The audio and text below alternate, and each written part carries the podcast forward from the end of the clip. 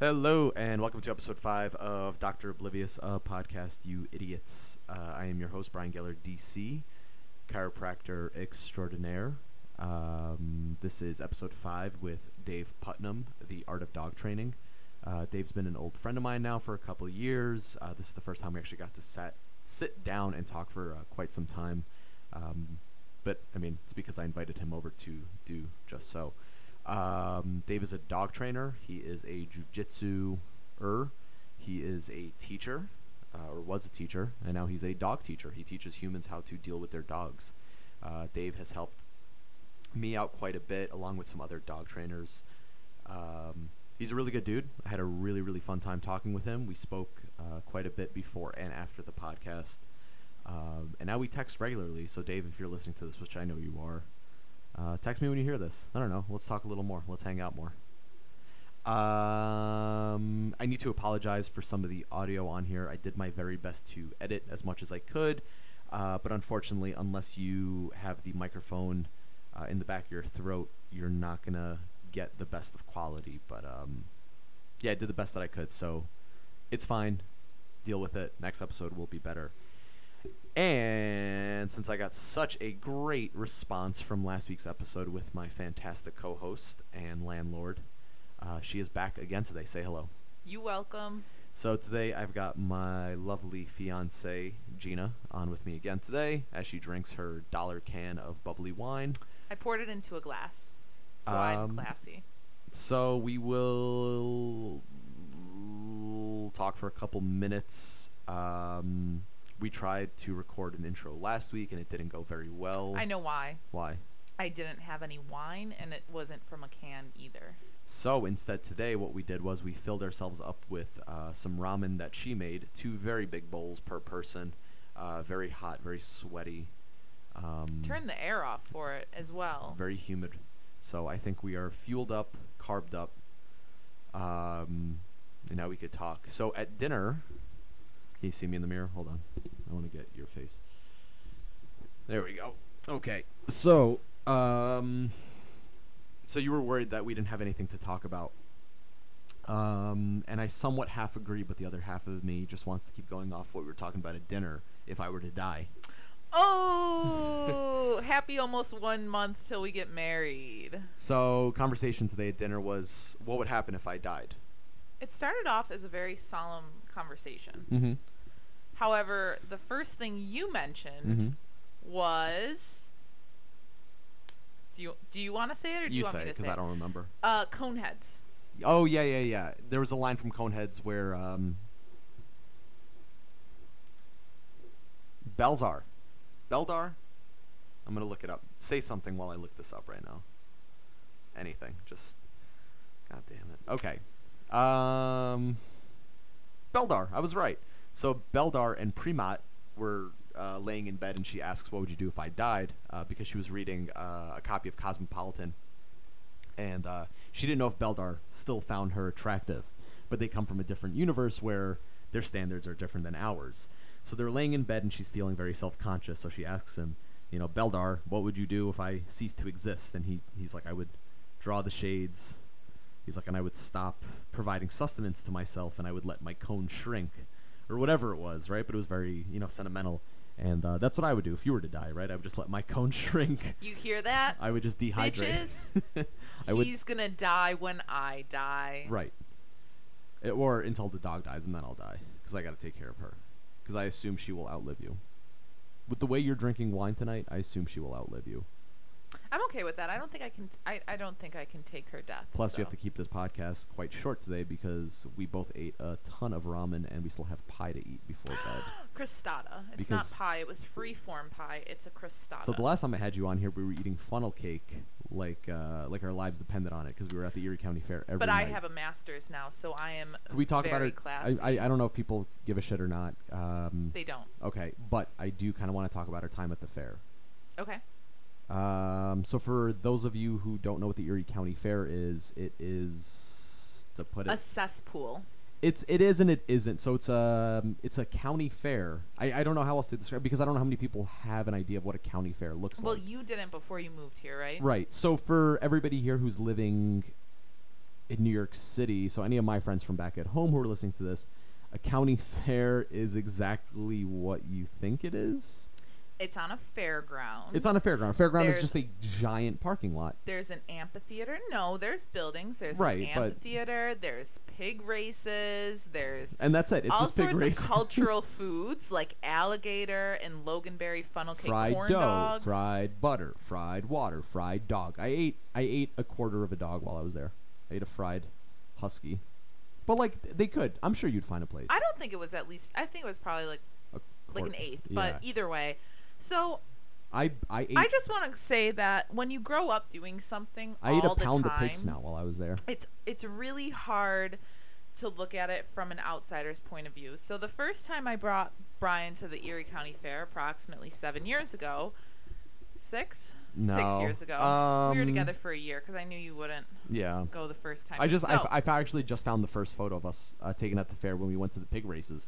So with I Honey walk Boo Boo. yeah with Honey Boo Boo. So I walk into this um, to the Erie County Fair, and the first thing that we see was pig races. It's a track like you would see cars, but obviously on a much smaller scale with pigs running, uh, racing.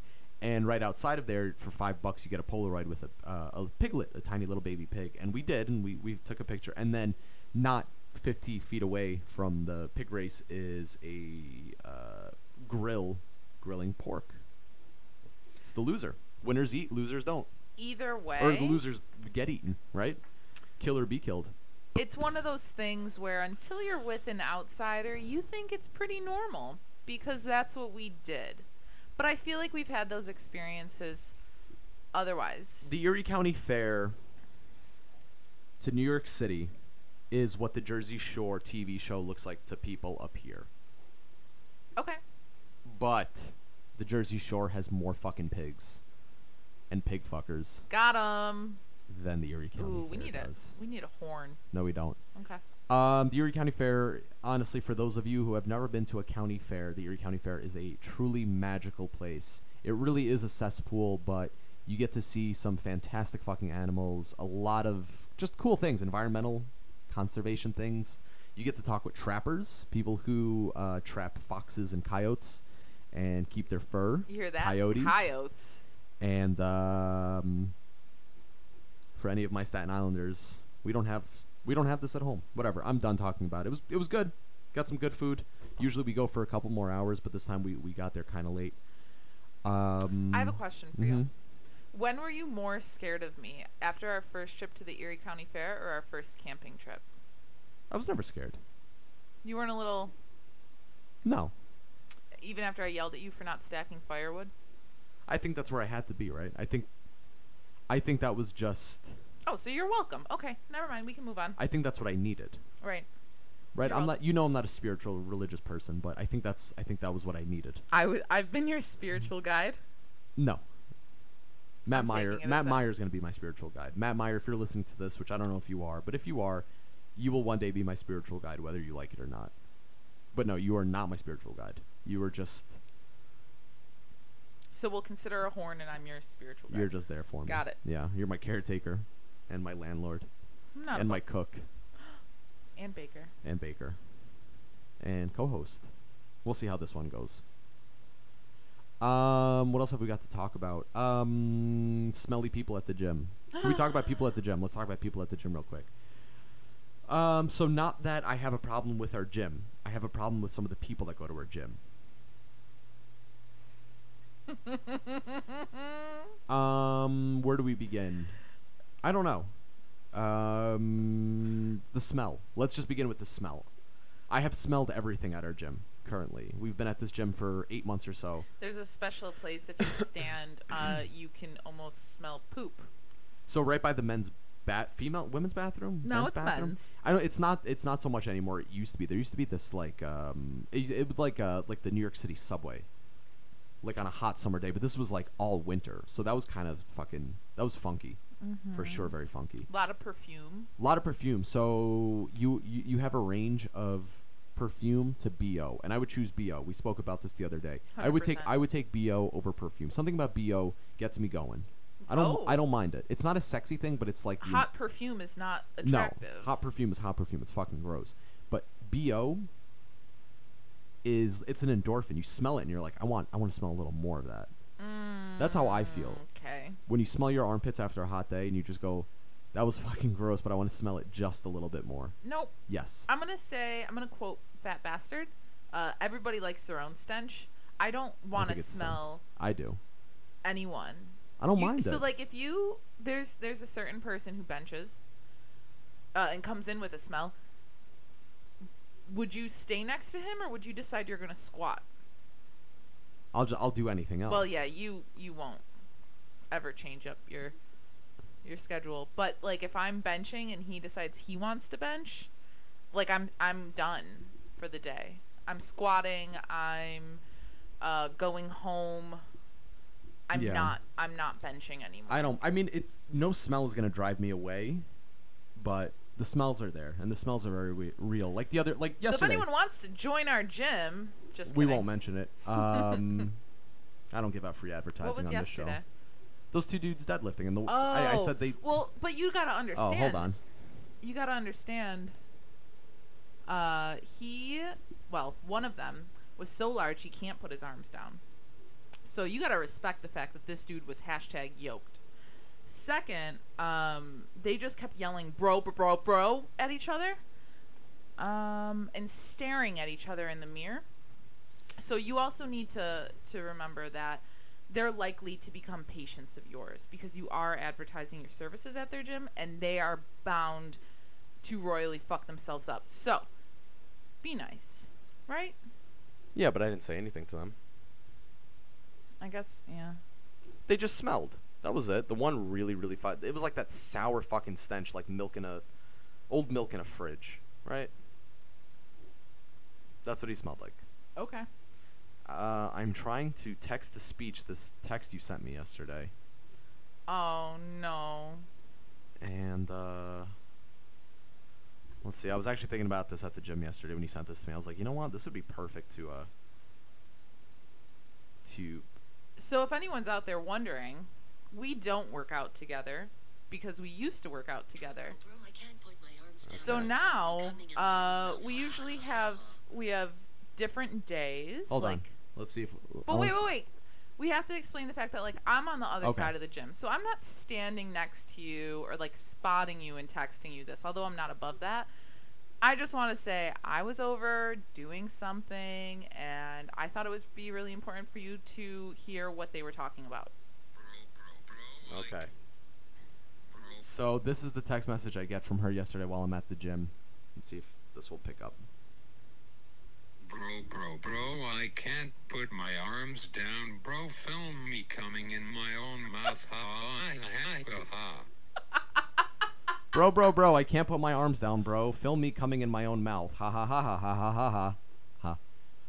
It was supposed to be ha ha ha Got it. ha ha. Um, I mean they film each other doing a lot of stuff, so I just figured maybe that's what they were talking about. I had headphones and I couldn't hear the specifics, but No, I saw them coming into each other's mouths. I mean it's impressive. I hope whoever's listening to this was like, I'm going to sponsor him. And then they heard that part and they were like, we're not going to sponsor him. Whatever, we both make a million dollars a year, so what do we need a sponsor for? That's true.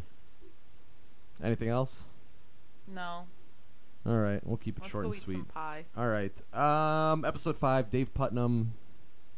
Check him out. Um, Instagram, Art of Dog Training, I believe. Uh, underscore under each word. I will have it posted.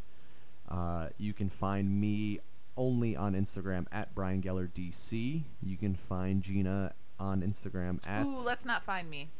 and I think that's it. That's it. Enjoy the episode.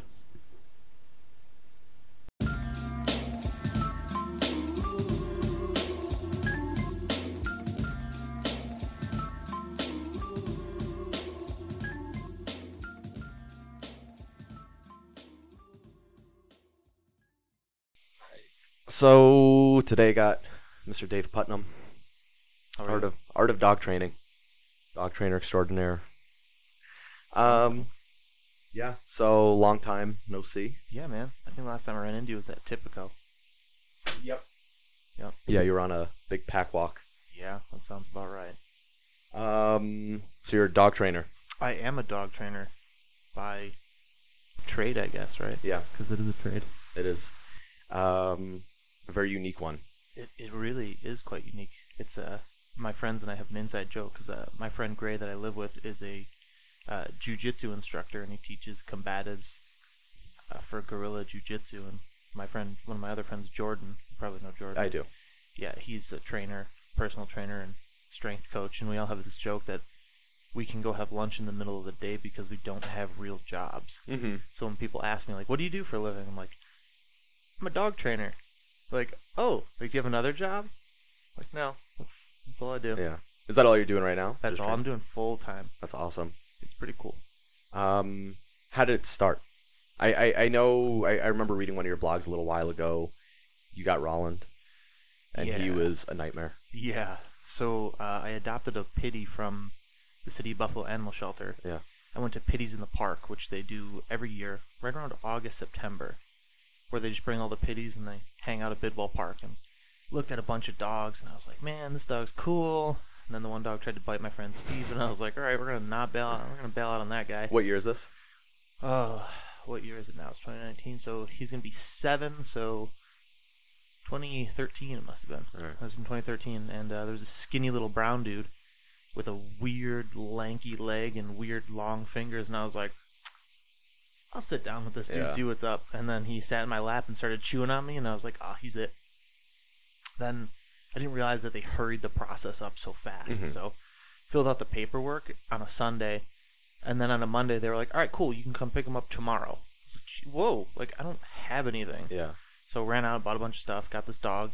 Now, at this point, have you ever owned a dog, Um, like a family? my Yeah. mom had a dog. Got a dog when I was 16. Um, my friend's dog had like had puppies, and it was like a Pekingese Pomeranian Mhm. Papillon mix. It's just like a. He's still alive. He's 17. Jeez. Uh, yeah, he's. oof, he looks like a rat at this point. But I never was like it was like yeah I'll let him outside sure. Mhm. I don't know what I was doing, so I got this pittie. Taking for a walk, he's ripping me down the street, and I'm like, wow, he's really strong. And then we pass a dog, and he's like, oh, I'm gonna kill that. It's like, oh god. And then we passed a person, he's like, oh, I'm gonna kill that too. Like, okay. And then he tried to kill a garbage can, and I was like, ooh, this is not Yeah. this is not good. So I was uh, I had just quit teaching at that point. I used to be an English teacher. I was High working at- school, middle uh, school. high school, yeah. Yeah. I was certified through set for seven through twelve. Okay. But I was doing high school. I was at um, West Seneca West and Buffalo Academy of Science Charter School, and then East High School, which was like that was a no go. But uh, went into debt, opened up a credit card so I could afford training at Canine Connection on Niagara Street, Mhm. and uh, I was like, man, this place is super cool Yeah. and uh, I did I dug it a lot, and I couldn't really keep paying the hundred dollars an hour that it was because I, I just wanted to keep going and going because I was having so much fun. And there's a guy that worked there who had long hair, tattoos, and a beard, and I was like, this dude's probably cool. Who was that? His name's Josh. Okay. He is the barefoot dog trainer. Yeah. Yeah. Yeah. Yeah. Mhm. You probably know him. He's helping out, uh, or he was helping out uh, my buddy Will Franger Okay. for Yeah. a bit. Yep. Josh is good. Good dude. Know. Um, happy birthday, Josh. It was his birthday yesterday. I missed him. I Happy birthday, bad. Josh. Yeah. Um, but I was like, hey man, uh, you want to like hang out and drink beer and train dogs? Cause I can't keep paying a hundred dollars an hour to Mhm. do this. He was like, yeah, man. So then we just did that for a while. Then there was a position that opened up for a daycare attendant Mhm. slash potential for training. And I was like, well, I guess I could work daycare. And at the time, the daycare was like two dogs. And I was like, oh, well, okay. So then I ended up getting a lot of chances to hang out with Tyler and train with Mhm. Tyler and just follow him around. And now Canine Connection is all Tyler's. It was Tyler. Yep. It was owned by Tyler Muto. Um, and it's been around for a while. They've been around for a while. They, uh, and then I think there was an opportunity to train, just like some private lessons needed to be covered. Mm-hmm. And I had been doing a lot of work with the board and trains at this point, so my my functional skill level was getting getting up there. But then it was the whole, you know, relaying these complex pieces of information to a, of someone who potentially has no idea what you're talking. Well, most of the people don't because it's a different world. Uh, and then I followed Josh around for a while and really, you know, imitated his style before I realized like. Dude, you uh, you went to school for six years to be a teacher. You you can do that. I was like, oh well, well Yeah. Now I was gonna say, like, how much of your education background did you take with you into this? a ton. Yeah. a ton. I could imagine. Not so much, you know. So I went to Buff State for Mhm. my uh, bachelor's and master's, and there was a lot of focus on urban education, so like making sure your tests are fair to Right. the students, and not so much that stuff, but but teaching styles and modalities and figuring Yeah. out. Like one thing I'm a big fan of is if someone if a client asks me a question, I'll kind of lead them to the answer rather Mhm. than just give them the answer because I think it's way more empowering Right. for someone to figure something out, right? Well, yeah, of course. I'm gonna coach you along the way. Yeah, right? you don't want to just give it to them. Yeah, I don't want to just be like, "Yep, nope, do this, Mhm. do that," because that's boring. Yeah. So, then the big break came when Josh lost his voice, because we were working pretty hard at this point. Like we were doing like five to six private lessons a day, Wow. which you know may not seem like a lot. It's like five. Well, people, go, oh, it's only five hours of work. Yeah, but you're essentially acting for an hour, Right. Right, and I mean, you're working with a dog that doesn't understand you, so Exactly, and you're trying to relay this information, and you're talking the whole time. There's Mm-hmm. Yeah. no, there's no lull. So Josh Right. lost his voice, and I was like, they're like, all right, you got to do it. this is like a perfect the sitcom Yeah. scenario. And then I do it, so I'm I'm doing Josh's lessons, Mhm. and he's like texting me at the same time. So I'm like talking to the clients. I'm like, I'm not trying to be rude, but he's the one you're supposed to be working with, and he's texting Yeah. me. So excuse me, I just gotta read this. And that was a nightmare for a bit. And then since I was doing all of his lessons plus my like one or two a day, Mm-hmm. I then lost my voice. Yeah. So that was a uh, a shit show, to say the least. And then just kept going and going, and Josh left, and then I took Josh's spot, Mm-hmm. and then I left, and it was like, oh boy, like, Yeah. hey man, you don't have a paycheck coming, so you better do something. Get your shit together. How long were you at Canine Connection? I was there for I just looked up the other day. Um, three years. Wow. three years yeah full time for three years and Yeah. just like and i'm the type of person that becomes obsessive about things like if i like something there's no like you ask my stepmom in particular about it Mhm. we just had a discussion that so i just got a new stove Okay. and she's like how are you liking it and i was like oh i've already made like six batches of muffins it's great she's like slow down a little bit pace Yeah. yourself i was like nope i can't i'm like let's dive in head first Is that how you are with jujitsu too? oh very much so with jiu-jitsu nonstop Yeah. How long have you been doing jujitsu? um, five years. Okay. It started actually. One of my first private lesson clients at Canine Connection got me into jujitsu Mhm. because I always wanted to do it, mm-hmm. But I worked twelve to nine, so it's like there's no time. Yeah. And he was like, "Well, I'm preparing for an MMA fight. If you want to come in at seven a.m." and so Josh and I used to ride a tandem bike to the gym at 7 a.m. to fight our big black dude friend Darren, Yeah. and he didn't un- he underestimated the fact that we were 100% serious that we would be there at 7 a.m. Right. Monday through Friday. Like, let's go, dude. What gym? Uh, it's called Buffalo United Martial Arts. Okay. Yeah. They used to be on Main Street. mm-hmm. Now they're at Buffalo Riverworks. Yeah. Yeah. Yeah. Yeah. So Darren was preparing for an MMA fight. He worked at M&T Bank across the par- uh, right across the street. And Josh, I'd be at Josh's house. I'd ride my bike to Josh's house. Be there at Yeah. 6:30. Hop on the tandem bike, ride down to Booma, and uh, Now, did did he have a tandem bike at the time? Yep. Okay. I think I believe he still does have the tandem bike. Okay. We he does because we rode it to go see Joe Rogan. And Okay. Yeah. He made when he was at Shea's, he made a joke about pro wrestling fans riding tandem bikes, and then he's like, "It's just gay." And then of course Josh and I are riding back with a, on a tandem bike, and as we're Mhm. riding home, someone's like, "You guys love pro wrestling?" I'm like, "Oh, It's not- yes." I mean, it's not not true, right? It's completely not not Yeah. true. Oh, it was something. I'm just making sure that he didn't buy a tandem bike for you guys to go out to Booma. No, no. okay, so you already had it. Yeah, he Okay. owned. He he has a lot of bikes. Just before anybody messages me, I just need to Yeah. get that one. Yeah. Okay. No, no, he had the tandem bike, and then now I'm looking for a tandem Yeah. bike just because I, I. Were you back or front? I was back. Okay. Like he was like, you know, front's got a steer and everything. I, I don't. Tr- I can't be trusted to do that. Yeah. He's like, okay, just pedal with me. I like, "Fine, I can do that. Yeah. That I can do. So three years, you're at Canine Connection. Mm-hmm. You learn obviously a lot. I You did. train with Tyler Muto, who's I I. I mean, he's a big name in dog training, right? Very Fairly big big name. Mhm. Yeah, I know he's uh, pretty big on like uh, with Leerburg. mm-hmm. Leerburg is just a company that provides like a shit ton of educational information for dog training. Very much so. Yeah. Um, and I know he's he's yeah he's somewhat pretty big up there. Um, now you're learning from other trainers at the time, right? I am. So it's funny you mentioned Leerburg because that's Yeah. where the the career then takes another little a little turn.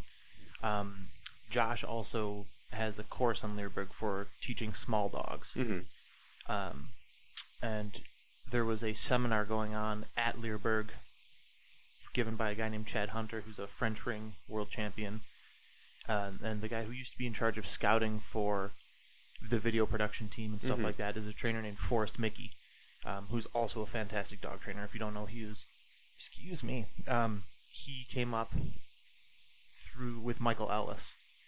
So if you look at all the old Michael Ellis DVDs, you, you'll see Forrest Yeah. uh, catching dogs and you know working there. But um, I had taken one of Forrest's courses online. I connected with him just because we have very similar personalities, Mhm. and he shot, he called me out of the blue and was like, "Hey man, Josh is coming to Wisconsin to do this seminar. Wants to learn how to decoy a little bit. You want to Mhm. come?" And I was like, "Yes, yes I do." Yeah. So uh, we ended up connecting there, and Josh and I drove to Wisconsin, hung out at Leerburg for a week, got to meet everybody and hang out, and got to go on a shopping spree in the warehouse, which was awesome. Yeah, that was a problem though, because uh, the guy who owns Leerburg, Ed Frawley, is awesome. Mhm. Like people have their opinions on him, but as a gentleman who Yeah. I've met in person many times, he is ridiculously awesome. Mhm. He told us to go in the warehouse, and he's like, "Just "Get whatever you want, fill some boxes."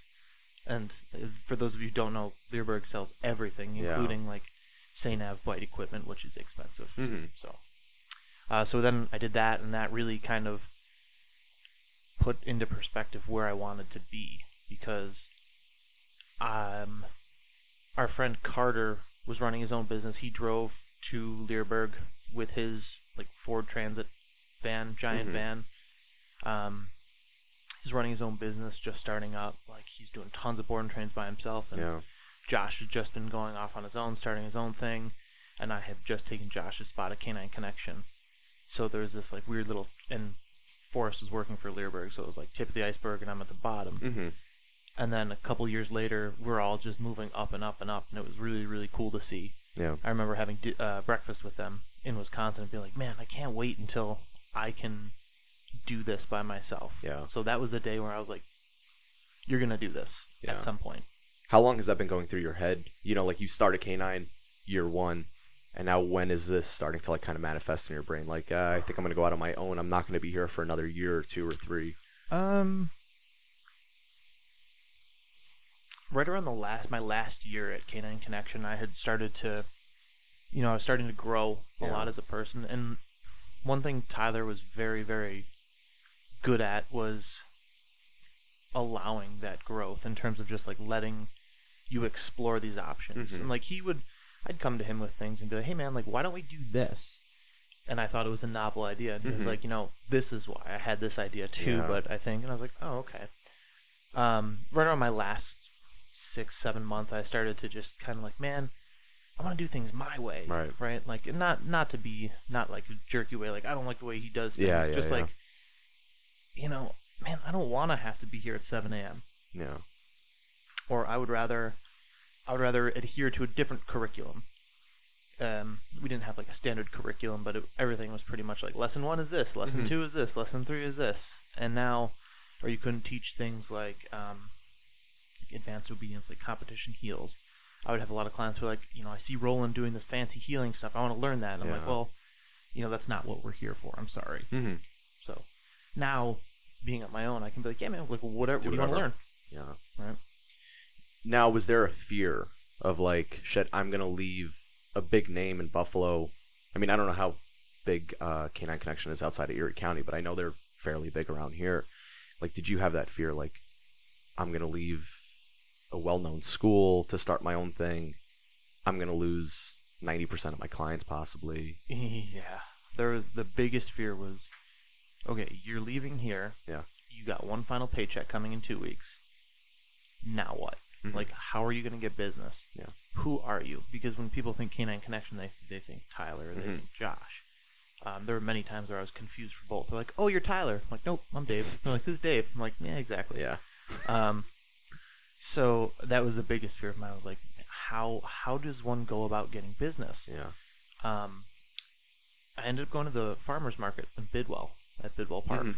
and just I made some really crude business cards right off the bat because Vistaprint took a week, which was, you know, when you have no income, a week is way too long Yeah. to not Just sitting. just sitting there doing Mhm. like twiddling your thumbs, getting Yeah. this business plan together. And you know, I'll be the first to admit I have no idea what the hell I'm doing. Yeah. In terms of running a business, like uh, my friend Alex, just she is amazing in terms of dealing with QuickBooks and like businesses. Like she writes emails. Yeah. And I envy her because that is not who What does I she do? am. She's also a dog trainer. Okay. She owns River's Edge Canine Okay. she worked with me at Canine Connection, and like she's got this like plan, and everything is like boom, boom, boom, boom, Mhm. boom, organized. She writes emails. She's got like templates, and I'm That's just awesome. yeah, and I envy her because I I can't do that. Right. I don't. I just can't. My You just want to do the work. You don't want to do I- everything. I, yeah. want to work. Yeah. Like I'm. I guess you could say I'm a workhorse, Mhm. right? So they're like, "What would you rather do?" Like I'd rather go bust my ass for ten hours, Right. come home and be half dead. yeah. Um, so that was a big fear of mine. Was like, how do you get business? So I went to the farmers market, and there was a big black pittie lunging at people, just trying to say hi. He was out of his mind, and I was like, hey, here's a business card. Like, if you need help, I can help you. And I was saying yes to everything. Yeah. Like, you know, you know, anybody was like, hey, my dog is trying to murder my child. Bring him in. Like, yeah, Yeah. like let's do this. Like whatever, whatever you want to do. So, um, and then it just started to snowball from there because I, I just, you know, I used some of my photography skills to take some nice Mhm. pictures of my dogs and being like, you know, I used to work retail too, so I'd sell, sell, sell, sell, Yeah. sell, and it was just like, hey, like, let me help you, whatever I can do. Like I'm essentially on call twenty four seven, Mhm. right? Text me whatever you need. I will. I'll do it. yeah. Just making yourself accessible. Yeah, just Yeah. pushing, just everything. Here you go. Whatever you want to do. What do you want to learn? Cool. And the first bunch of private lessons I did, I remember I was like, this is just like Canine Connection, Mm-hmm.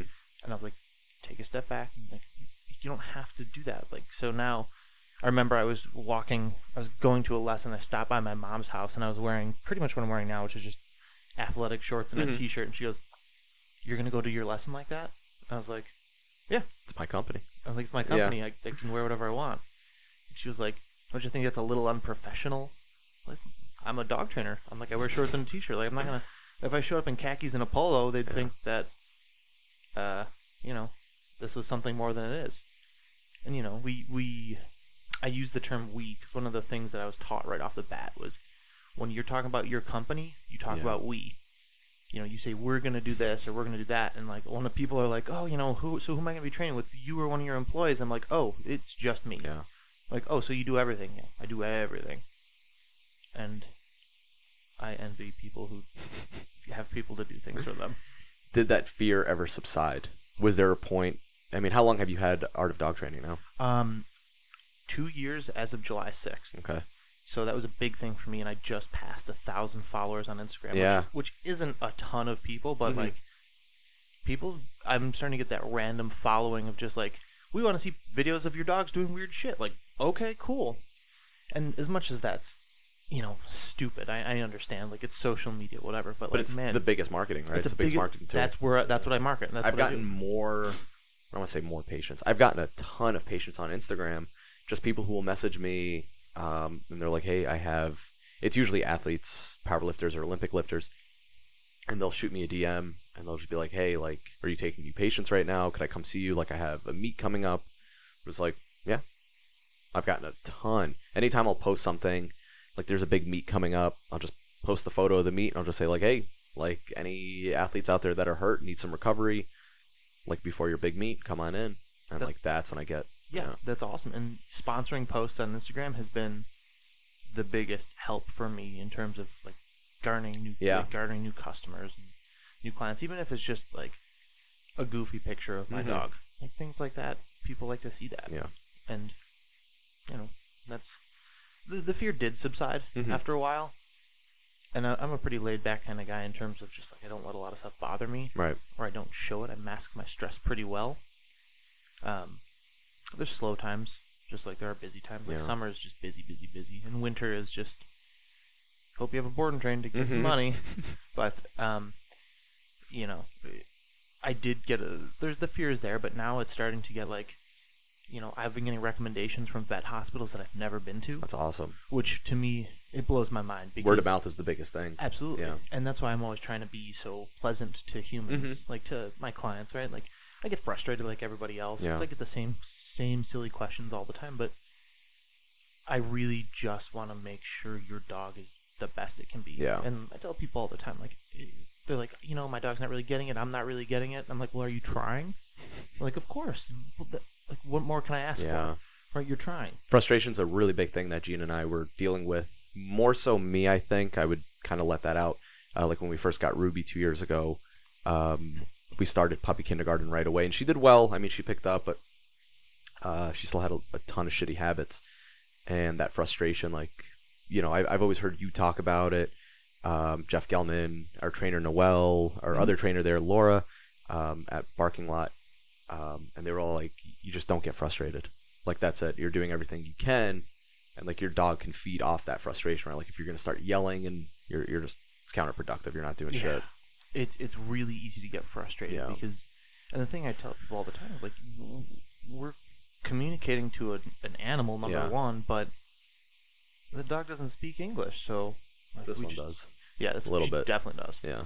uh, and it's you just have to take I because I used to get real frustrated Mhm. with Roland. Like, you know, you do all this work with I'm talking like five years into owning Roland, Mm-hmm. and he lunges at a dog and goes nuts, and it's like, oh my, like what have we been Right. doing for five years? Yeah.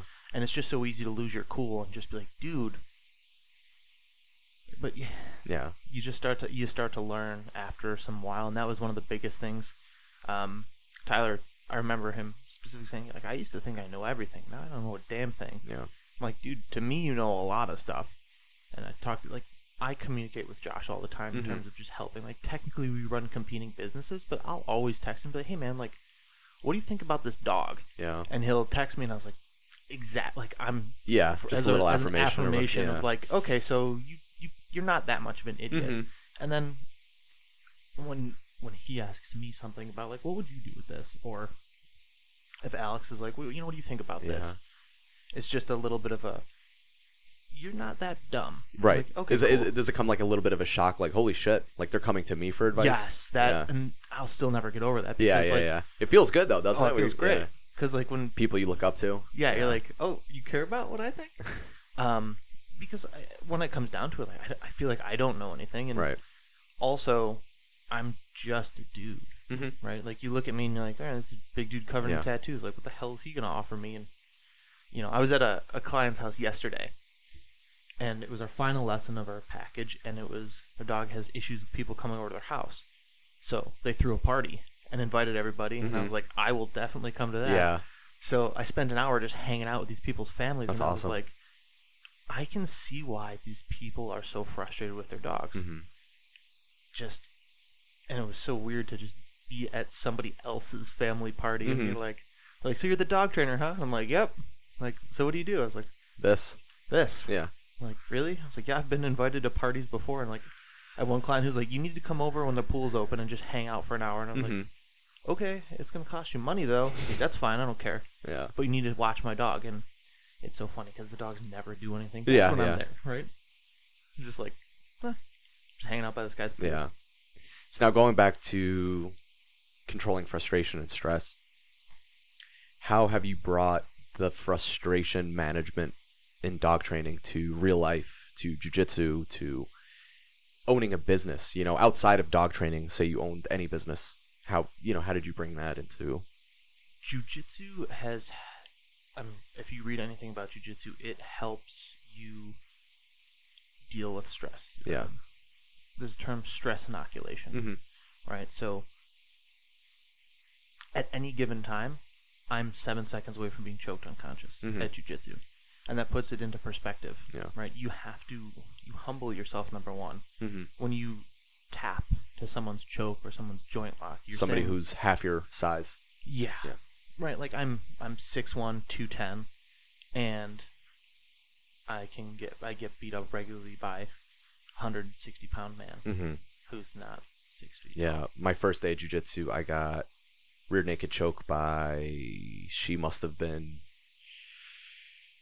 150, 160 pounds, and she was only training for maybe a month longer than mm-hmm. me, and it was day one. And I'm like, I've got wrestling background from high school. I was like, I'm the fucking man, I can do because because I, I I know th- there's like a common theme like that people like jujitsu athletes are not great at wrestling skills, you know. And I'm like, all right, like I've got some.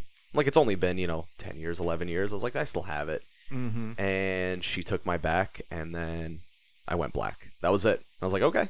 Yep. You I was like, up. yeah, Huh? like I, I knew I was going to be humbled, but I did not expect it to be that quick Oh yeah. It's, by a girl. You know, and I'm not trying to gender whatever, but I was like, I, I know I have more strength than a than a woman, Mhm. sixty pounds lighter than me. I was like, but apparently I I don't.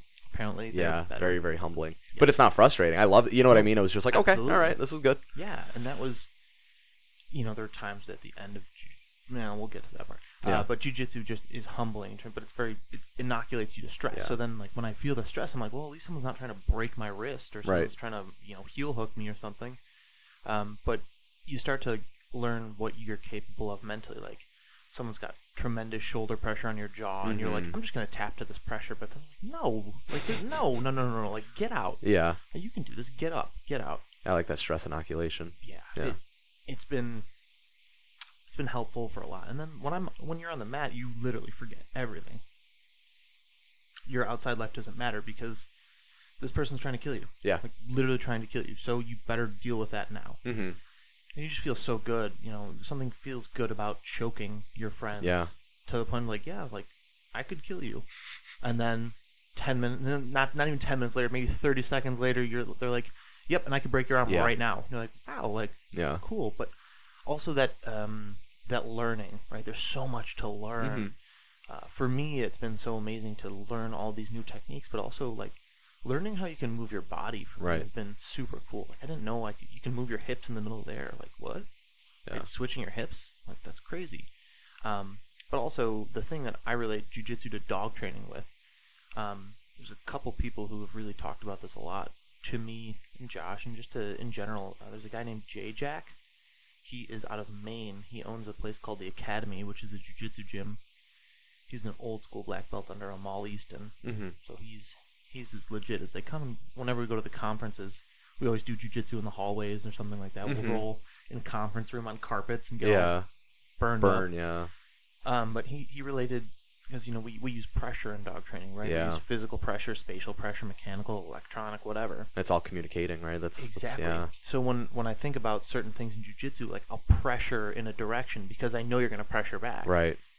or pressure and release. Like I'll pressure real hard on your ribs, take your air away, Mm-hmm. and as soon as I release, you take a big deep breath, which means I get to pressure you Yeah, again. yeah. So it it helps you, helps me, I should say, fine tune a lot of the being subtle, right? Subtle pressure. Like do- there's a lot going on when someone just is introducing a dog to a prong collar. Mm-hmm.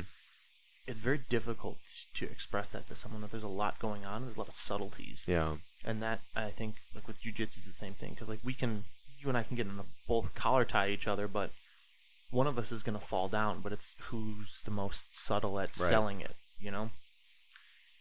Um, I kind of lost where I was going. I was gonna go back to something about something. Mm. wasn't that important. I'm sure it'll come back. No. We're talking about jujitsu, the end of jujitsu. Yeah. So we're gonna talk about that a little bit, but we're mostly talking about just uh, managing Oh, that, right. uh, managing like stress, managing that frustration. Yeah, the emotional side. That's Yeah. Yeah. So, have you competed yet? I have not. I had to take some time off um, late last year. I got hurt. We bought this house. We moved in. Um, I just couldn't afford to go to jujitsu. Yeah. My right ankle took months to heal, Oh yeah. and it was just it was kind of a perfect storm of like, hey, you got to cut jujitsu out for right now, Mhm. and then deal with it later in the year. So that's where I'm at right now. Okay. Yeah, I, I was gonna compete last October Yeah. The at Buffalo. Riverworks. Yeah, Yeah. and I signed up, and then I got hurt. I um I took a really nasty spill on the mat, uh, sprained my ankle, tore all the ligaments in it, Oh wow. and um, I was like, yeah, I was like, I'm out of the meet or I'm out of the tournament. And then a couple weeks later, I got an email saying it was canceled because not enough people signed up. I think it was uh, Fight Family, Yeah. and um, I was like, all right. I was like, it worked out for me. Works for me. Yeah, and I was like, all right. And I was like, uh, I'll set a goal. Maybe next year I'll get back into it, and then I'll hopefully compete before 2019. But we'll see, or before 2019 ends. So we'll see. We're getting married in September, and I was like, I don't want to start up right before the wedding, so I can show up with a black eye. Yeah. Because I showed up to my best friend's wedding last summer um, with a huge shiner, and um, Having to explain that to everybody. yeah, I mean, it wasn't it wasn't the worst. Most people didn't even notice, but a lot of people did. Um, like my buddy didn't notice until uh, like halfway through the wedding. I think we were in the limo on the way to church uh, to the ceremony, and he's like, "What the fuck?" And I was like, "Oh yeah, by the way, I was like, I was play fighting. I was like, dude, this literally happened like two days ago. I was like, it was a complete accident. I was like, um, I was rolling with one of the girls, and she went to grab my lapel, and she's much smaller, but her elbows just very pointy, and she didn't hit. You know, she didn't mean to. She she went to go like reach around, Mhm. and literally grazed under my eye. And I was like, ooh, I was like, all right, that kind of sucked. And then, uh, you know, we finished rolling, and then somebody else comes up to me, and they're like, hey, nice black eye. And I'm like, you've got to be joking me. I was like, two things. I was like, Gina told me, like, she's like, listen, I don't care what you do. She's like, you can go get choked out every day. I don't give a shit. She's like, do not come home with a black eye. Do not come home with a missing tooth. Because those are two things that, like, when I was younger, when I wrestled in high school, and then going to hardcore shows, Yeah. every day was either a black eye. Yep. I mean, I broke a couple teeth.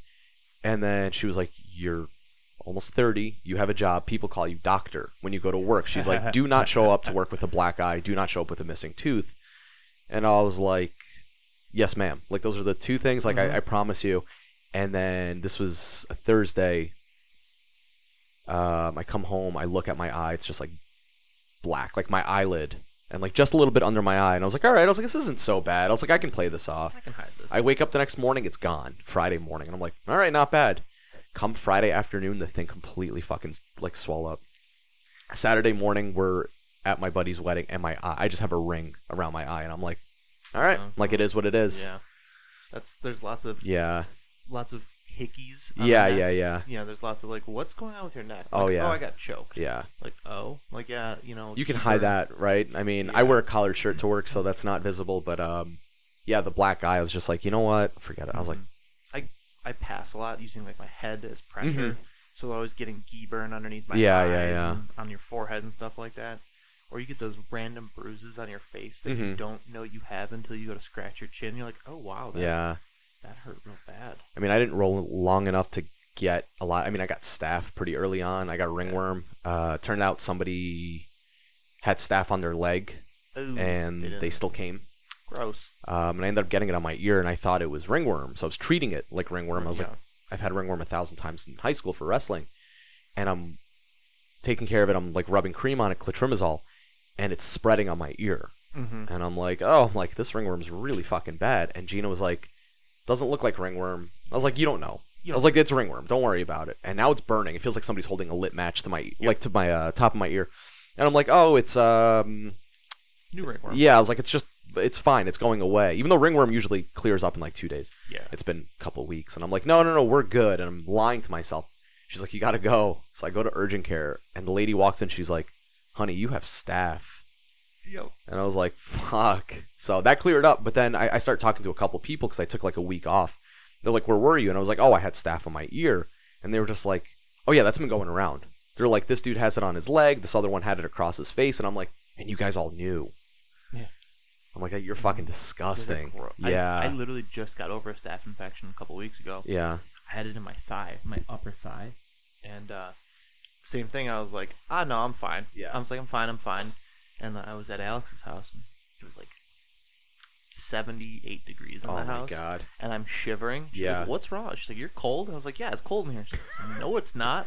Yeah. Like, no, it's cold. you're hot me." and cold and Yeah. burning. And then I'm sweating, and then she's like, "Let me see your thigh." And then I show her, and she's like, "You have an infection." I was like, "No, it's fine. It'll go that, away." that honeycomb appearance. Yep. She just pokes my thigh, and I Mhm. fell, and I was like, "Okay, so we'll go to urgent care." Mm-hmm. And I go to urgent care, and she goes, uh, "Mr. Putman, you that's a staph infection." Yeah. And I was like, "So what do we do?" Like, how much longer do I have before it becomes septic? Yeah, I was like, "So when like do you have to cut me open or what?" And they just gave me a thousand milligrams of clindamycin, and I took that and felt like I was Cleared right dying. up. Yeah. Uh, but yeah, so dealing with frustration in jujitsu. Uh, the reason I asked if you competed is because I've competed uh, a handful of times now, uh, locally and not locally. Globally. Glo- um, Mhm. Yeah, I went to Vegas last year for the Masters World Championships, which is like they did the Las Vegas Open and Masters Worlds in the same same building, and it was uh, walking in there. It was my first real IBJJF tournament, so, Yeah. like sanctioned by the International Brazilian Jiu Jitsu Federation. Big big deal.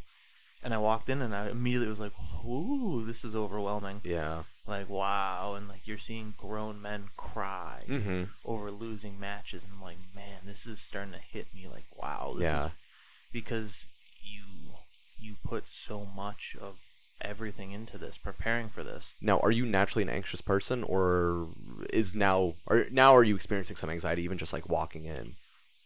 I'm not naturally anxious. Yeah. But as I was walking in, I was starting to breathe Mhm. a little bit hard. Like, man, you've been training your ass off for months, Yeah. cutting weight. You're here, you're on weight, and this is it. And like, wow. And then all my some of my teammates were competing the days before, Mm-hmm. and they, you know, they silver medals, gold medals, Yeah. winning. And I'm like, man, I want to go out there. And like, my professors flew out from Buffalo to coach, and it was like, this is a big deal. Yeah. So we had a group of us going, and you know, I was up on day three or something, and um, match started off okay. Guy tried to throw me, countered it. I pulled guard because he was bigger than me and taller than me, Mm-hmm. and things were going well. And I, I, I can't remember what happened. I think I remember rolling through. I rolled into 50-50 and attacked one of his feet. And as I turned my body, I separated my lower left floating rib. Oh. I felt it pop Yeah. and I just immediately was like, "Nope, can't do anything." Mm-hmm. And um, the guy choked me after that, which Yeah. is fine because like I couldn't breathe, and the ref's like trying to grab my wrist to raise his hand. I'm like, "Don't fucking touch me right now!" Like I can't. As soon as the match is over, I'm collapsing on the Yeah. mat, and like people are helping me off, and I get off, and they're like, "What happened?" I'm like, "My rib," and it was the worst thing I've ever Yeah. felt. And and I think I I remember getting back to our our uh, Airbnb and just sitting in the room crying Yeah. because you know I'm just, how old was I? It was last year. So I was 32, Mm-hmm. and I'm just thinking like you're a 32 year old man crying because you lost a jujitsu match, and I was like, man, but it was just so frustrating and so emotional that you put so much work into it only Right. to have your body fail you, Yeah. which is why I started training with Jordan because it's like I, I this can't happen. Yeah. You know, I, I'm I understand I'm pushing my body, but this also can't happen Yeah. but also that emotional side has crept into dog training because Mhm. now I'm starting to try and look to compete a little bit. I just bought a Malinois last year and been doing some training with her to get her to Yeah. compete. And it's frustrating because it's like I know you know what I want you to do, Mhm. but like you're just a dog and Yeah. uh, you want to some sometimes I'll just go to the park with her and we'll start working and it's just not happening. So I'm Yeah. learning to just take a step back. Just I'll sit down, Mhm. I'll call her over, I'll put her in a down, and I'm just like, "Dude, we're just gonna sit here and we're gonna kind of relate to each other a Mhm. little bit. That's a I've been doing that a lot with my board and trains too. I'll, I'll have people meet me at the park instead of me going to pick them up Right. or drop them off at my home. And like I just got this new dude Benji in, super scared, and I just sat at front park with him for an hour and a half. Is he the one you just muzzled up? Yep. Yeah. uh, his owners brought him muzzled because they were like, "Well, he's a potential for a bite," and I was like, you know, "I really appreciate Mm-hmm. Yeah. that." Yeah. Because I've had some clients who are just like, "Yeah, he bites," and then I'll get to their house and they just let the dog go, and they're like, "I thought you wanted to see what she would do." I'm like, "No, no, no, Yeah. no, no! Like, please don't let your dog run up to me and bite me. I don't like that." Um, so I just sat with him for an hour and a half, and I like to think that the dogs appreciate that. Yeah. I'm just, I'm not gonna touch you, dude. Just like hang out near me. Mm-hmm. It's all good. Yeah. Jeff Gellman always talks about like putting them in like a meditative state. Yeah. Like if you put them on like a structured walk or in a down state, and you just make them just sit down, you know, just Mm-hmm. do nothing. And it knock. I mean, it knocks her out. We'll go for a twenty minute walk, and I mean structured like perfect heel right on my thigh, Mhm. 15, 20 minutes, and she is exhausted after. Yeah. She's she's done. Mental- But she's she's not a high drive dog, so it's it's a little easy. I mean, as you could tell, for those who done. yeah, she's. I mean, she's she's she's asleep in her bed, just passed out. I mean, that's that's her drive right there. She's not a Malinois. For people who don't know what a Malinois is, it's a. It's like if I I don't even know how to explain it. Like if you took a German Shepherd and Gave it a bunch of meth. yeah, yeah, If you built the German Shepherd better and gave it a bunch of meth. it's like something the Russians built in the eighties. Yeah, essentially. But Just the Belgians did it. hmm Right, right, right. Weird. Yeah, just Uh, this torpedo. A torpedo dog. Mhm. That's, you know, there's I saw a bumper sticker that's like Malinois. It's French for "don't get one." I was like, ha, that's funny. And then I was like, but it's true. Yeah, Like that, I I don't. I was, I got lucky. Oki's not a total nut job. Mhm. Um, she's nuts. Like she's doesn't get free. She doesn't get to run around the house because she just will. She's a bull. right. if it's in her way, she's going through it. Like the Mhm. other day, I was like, all right, I'll give her some free time in the house. And we have a pretty large ottoman, and she was on the other side of it. And I was like, come here, Oak. And instead of doing what any normal dog would do and walk around it, she just jumped 5 Mhm. feet in the air over it and Yeah. landed on me. And she's like 60 pounds, so she's not exactly tiny. Yeah, Ruby loves jumping over the couch, and by over I mean onto all the cushions Yeah. and just fucking crumbling everything. just so- ruin everything. I, yeah. well, it's cool. Like Mhm. that's why we don't have nice things. And then rubbing her asshole on the couch. Yeah, you have to. Yeah. Where else would you rub it? Anywhere else? And no, uh, wherever you sit. Oh, you lay your head there. Cool. Yep. I'm gonna drag yep. my ass I'm gonna all along. smear it. She Yes. loves doing that. You're a lovely creature. Yeah. Dogs are lovely creatures. They are. aren't they? Um, I mean they're okay. Yeah, you know they're Noelle Nazca I do, yeah. So sh um, she's got a Malinois, very competitive, very Thirsty. very high drive, Yeah. and um, she just made an Instagram post, like yelling at her. She's like, "I fucking hate Malinois." she's like, "This is the last Malinois I'm ever gonna get." it's it, it's frustrating. So like, it, I can I feel the pain and the frustration of that because you just like these things get so. I think it's so much fun and challenging because they get into the state of mind that's just so over the top that they Mhm. s they forget what to do, and they Mhm. just get so torqued up and like Oki's been she'll bark and bark and bark for me to throw the ball, but then the barks turn into like little bites, and she's bit me straight up in the nipple before. Like, she's like, Yeah. calm down. And it's just like you know how to get the ball. Yeah, Just, like, yeah. Listen to what I'm saying. If I say I see, just put your ass on the ground. She's like, I fucking can't. I have to scream and bark and Yeah, yeah, whine. that creep. And it's like, oh my god. I think I think Noelle's in Belgium right now, right? With I've no idea. a friend of mine, um, Emily. Emily Stoddard went to go tr- um, do some, I think, Belgian ring with her dog Keegan. Emily's Okay. super cool. Um, but uh, Emily's from Chicago. She's trained. She has a. She's competing in like like they did some 24 hour like Belgian ring thing and like Jesus Christ. yeah, it's pretty nuts. Yeah. But she's she's super cool. Same, What's the difference between Belgian and French ring? uh, just different styles of biting, Okay. different rules. Um, I literally just went to a seminar in January and that we explained. The, Mm-hmm. the guy talked all about it. Um, the bite, the suits are different. So Okay. in Belgian ring, there's padding on forearms and shins. Yeah. and that's where the dogs bite. Okay. Whereas like with French ring, um, whole body suit. Yeah. just different exercises. Um, the one thing though, you could tell if it's a French ring trial or a Mondio slash Belgian ring trial, because the Mondio ring field looks like a junkyard, Okay. a Belgian ring field looks like a circus, Yeah. and French ring, It's pretty clean, right? Nice and yeah. clean. Yeah. yeah, nice and clean. The f- French ring dogs tend to get pressured heavily, Mm-hmm. so the the dogs look pretty shut down and stressed Mhm. when they're on, when they're competing, um, and those dogs are pretty nutty. Right? Um, that's it's cool. They're cool Yeah. to watch. Yeah, Cool for, for for anybody interested, YouTube, French ring, Belgian ring, whatever. Yeah. Just bite work. It's so cool. It's super. And it looks incredibly aggressive, but I mean those dogs are built for that, right? That's yeah, yeah. that's exactly what they're built for. There's Yeah. um, uh, look up Judo de Loucyn if you're interested in seeing. He just won um, French Ring three in France a couple Yeah. months ago. Um, uh, de Loucyn is D E space L O U C Y N. Um, he is a dog from Loucyn Malinois, which is where I got Ogie from, hmm and um, cool, cool dog Yeah. and his owner, his owner slash trainer Joseph is fantastic. Very neat. I want to talk about structure. Structure. Right. I- Obviously, I Yes. mean, we are talking a little bit about, um, like, I, I don't even want to call it my experience, but I've only had one dog. This is the only Mm-hmm. dog we've ever trained. And I'm obviously, like, I picked up right away how important structure is with dog training, right? Yeah.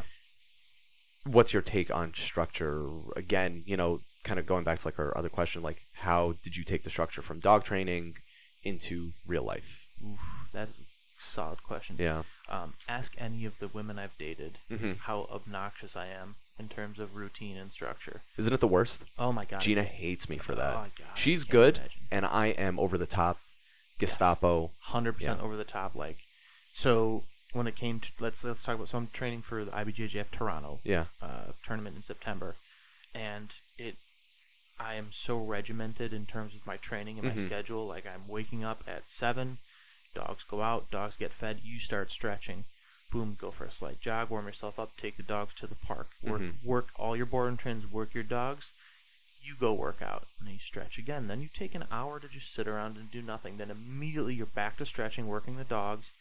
Then you're training. Yeah. And now my training will be a class, right? So it's a jujitsu class. It's structured however the professor structures it. But then, once it comes to positional sparring, I will put myself in a position for a week. Like, okay, if we're starting in close guard, I'll purposely get to half guard and just reset it myself, Yeah. just because this is what you want to work. Are you on. mainly doing gi or no gi right now? Um, both. Okay. Actually, I'm splitting it evenly because the Toronto opens both gi and no gi, yeah, yeah. which is going to be fun. Mm-hmm. Um, So my training, and then like Tuesdays, strength and conditioning days. Seven o'clock, you're up. Let the dogs out. Go train with Jordan. Got the workout done. After that, you go work your dogs again. I basically have a calendar set up with an hour of everything I do. Mhm. Right, and then like my training days are very. I can't. Like friends will be like, "All right, what are you doing Friday? Like six? Let's go grab a beer." Like, nope, open mat. Sorry, Yep. can't do it. Yeah. Like, but you can miss open it. No, I can't. Yeah. But you're not training for a tournament. Yes, I can. Yes, I, I have to. Like, I just, it has to be done this way, or Yeah. else You go crazy. I, I do. I Yeah. go nuts. I lose my mind if if Yeah. I'm given three hours to myself. I, I, I don't know what to do. Yeah. Like, what what is that? Right? You feel like you're doing. I mean, you're doing nothing, right? Yeah, That's, that's, hundred percent. yeah. Nothing. You could, which is why what I mentioned earlier about uh, Alex being so good at running her business like Mhm. that, she'll spend the time to write the emails and like edit them and and do the QuickBooks stuff and like. To me, I feel like I'm wasting my time doing that, even though I know I have to Right. do that. Right? I know I have to do that, and I tell my clients all the time, like if you text me or email me and I respond and it's short, it's not a personal thing. Mhm. It's just I, I don't want to be bothered to sit down and write a Yeah. five paragraph long email, right? Like I hate getting text messages I- and emails. I hate it. I don't know. Sometimes I enjoy it. Like if it's a patient, I'm like, all right, this is cool. Yeah. I'm like, because I know they trust my opinion, you know, outside of the office. Hmm But I'm like, if I get other text messages and phone calls, I'm just like, ah, I don't want to. I don't answer my phone ever. I tell my clients, dude, don't call me. Like if you want to talk to me, text me. text me. Yeah. And we'll schedule a time because I don't want to answer my phone. I don't want Mhm. to talk. I'm probably busy. Yeah. I'm just doing something and I need to do that. I do most of my office work at red lights or driving to other like other lessons. Yeah. Or when I'm at the park, like I'll be talking to a client and then I'll just be like, okay, yeah. I'm like, so what we can do is set up Asi. Good. Dabu. like what? I'm like, oh, I'm training my dog. Sorry. Yeah. Yeah. Like I have to be doing multiple things at once because that's how my brain works. Are you ever off? Like, do you ever shut off? Do you ever shut down? at night. yeah. I I try and make sure I'm in my bed by 11 p.m. Mhm. and giving myself time to uh, read, Yeah. write, and enjoy what I like to do as a hobby. Right. Yeah. So, um, lately, uh, my one of my goals recently has been like learn the fretboard. I used to play guitar a lot, Mhm. and I kind of pushed all that stuff out of my head. Life Yeah. got too busy, and now I'm like, well, now you need to learn. Right, let's learn the fretboard. Let's learn all the notes. Let's learn all the scales. Let's learn the Mhm. modes. So I've been dedicating time to spend like every day to just that, Yeah. right? And that's made a huge difference in terms of everything. Right? Yeah. I spend, I give myself ten minutes to write every day. I don't give myself a topic. Whatever I'm You just feeling write. that day, I just write. That you keep a journal. Yep. How long write. have you been doing that? Um, two years now. Okay. Um, You feel like that's been a big help. Yes, Yeah. tremendously. One, and I also, I don't keep. I keep a journal of just like what I'm like what I'm writing. Like what's what are you feeling that day? Um, but I also have a little tiny notebook where I write little uh, a couple affirmations for myself Okay. every morning. Yeah. It's the same thing. I write the same thing Mm-hmm. every morning. Just four lines. Just they're for me. They're to remind me of what I need to do. Yeah. Right. And that I think, you know, I'm now on my like. That's been going on since like November. So we're approaching a year of that, so I'm already at I think three notebooks filled, Wow. and they're just little those little tiny spiral Right, right, ones, Yeah. but just like filling them. That, that's a common theme I hear a lot in people. Uh, not just people. I, I, I want to say like uh, people who are really good at managing stress, anxiety. Um, like Joey Diaz, for example, he's Yeah. huge. I mean, he he's got like 20 years or something collected in notebooks of him just writing shit down. Yeah. He's like without that, he goes without a pen and paper, he's like I'd be dead. You know, Hundred and percent. I hear that a lot from like a lot of successful people. Like just journal, like don't have a an idea, just sit down for five minutes, ten minutes, and just write whatever mm-hmm. nonsense. Doesn't make a difference. And Yeah. a lot of comics will talk about. They're like, I'll wake up first thing in the morning, like before my coffee. Like I, I'm not even thinking straight, and I just start writing. I just start writing things down, and then I look at it later in the day, and I'm like, okay, how can I get some material out of this? You know, and Yeah. uh, That's- that, that's something I, I feel anxious to start Really? because I'm I'm naturally an anxious person. okay. Um, so for me to sit down and start writing things in my head makes me even more anxious. And then I'm like, mm, I'm not going to write any of that down. You know, I, I keep Yeah. I, I keep logs. I keep logs for my lifting, Mhm. and then I was keeping a journal for jujitsu at the time where I would come home and I'd write all the stuff that we did as detailed as I possibly could. Left hand goes on the right collar. This goes here. This goes there. Um, and that was more so just for me to get that information out on a piece of Right. paper. But for me to sit down and write, it just it stirs up this like w- weird anxiety. I'm like, fuck, I really don't want to know what's going on in my own head. You know, Right. like let's Yeah. leave it there. Oh, let's yeah. push it in the back. And then let's hopefully, I mean, it'll just bring its, you know, it'll come up in a month, and then I'll have like a like an emotional outburst at some point, Mhm. and then I'll be good for another month. You know, I'm like, Yeah. I'm like I'm sure I could write it down, you know, because I, know it works, but I don't want to even do that, so I'm just I won't bother. I think I that used to happen a lot. To me, be afraid to see, like I didn't want to know what's going on in my own Right, right, right. Because sometimes you think of things and you're like, wow, I'm capable of thinking of that. Like Jesus. Yeah. Um, but I, I set a timer for ten minutes, Okay. and I it it's helped me be able to turn that part off. Yeah. Right. So instead of just like pushing it back, I'm like, it's out. And now it's off. Like it's out, it's gone, it's done. Like this is it. You can go 10 back and read it if you want. Ten That's minutes. it takes, that's it. Just boom, boom, boom. Mm-hmm. Um, I tried meditating. I'm not, for some reason, I'm not good at that. I want to so bad. I tried Headspace, the app. Yeah. Yeah, and eh. And then you realize how expensive it was. Well, yeah. Then Yeah. I was like, I don't need someone to, I don't need to pay for that. But then I just, I, I just suck at sitting in silence Mm-hmm. because I feel like I should be active, and I feel like uh, words are really important. And Yeah. So they're communicating, and whether you're communicating with yourself or not, I don't know what Mhm. what I guess journaling would be constitute as communicating with whom. But I just write to Yeah. write. Um, one thing I started to do, like Jordan used to have a whiteboard, and he had Thankful Thursdays, and I was like, well, I want to be thankful for something, so I'm Mhm. going to write what I'm thankful for for certain people. And then a few people wrote something back, and I was like, oh, that's cool. Like, I, I appreciate that, right? Um, it's, it's been helpful in terms of also I've been delving into some some literature that is not normally something I would read. Normally I'd Yeah. be reading some some dumb Stephen King book, and I shouldn't say dumb because Stephen King's the best. But um, like I was reading a bunch of dog books about dogs and Yeah. things like that, and training because I'm always interested in that. But I started reading. I watched a Brene Brown TED talk, and she's the flavor of the month or flavor of the past couple months. These past few months. In the dog years. training world. No, just in general. Okay. She's talking about vulnerability and stuff like Okay. that. And um, I, I dove into her book, and I was just like, it fucked me up. It was like super, like, uh, I was just talking about how, well, an example was like, I'll set up the scene. There's a man in an Izod polo, and if you've read Daring Greatly, you know exactly what I'm talking about. So there's an older man in an Izod polo that came up to Brene Brown after her talk. Mhm. Uh, his wife had just had Brene sign six or seven books of hers for his wife and his daughters, and he went up and said, like, you know, how come you don't talk about male shame? And she goes, well, I haven't really researched it a lot. Mhm. And he said, well, that woman you just signed all the books for, and like, you signed it for her and my daughters, and the one thing that's, you know, I want you to know is that, like, they would rather see me die atop my white horse than watch me fall off Mm-hmm. and that's a burden I carry. And I was as soon as I read that, I Yeah. closed the book and was like, "Wow, I can relate way too much to that." Time for bed. Yep, like Yep. time to just put this book down for four months and Mhm. never look at it again. I got back to it the next day, but it was just to to hear someone else vocalize that was just like, "Damn, Yeah. wow." So that's been kind of in the back of my head is just trying to open myself up and help like, talk to people, just be better at talking to people and just let people in. Like I, I feel like Facebook these days is just like one giant overshare. Mm-hmm. Um, because we all have those people on our friends list that we don't really know, but you know that they're dealing with some sort of weird medical condition. And Yeah. you're like, well, how the fuck do I know that? Like, Yeah. why do I know that? And I don't think I should know that. Yeah. Should I?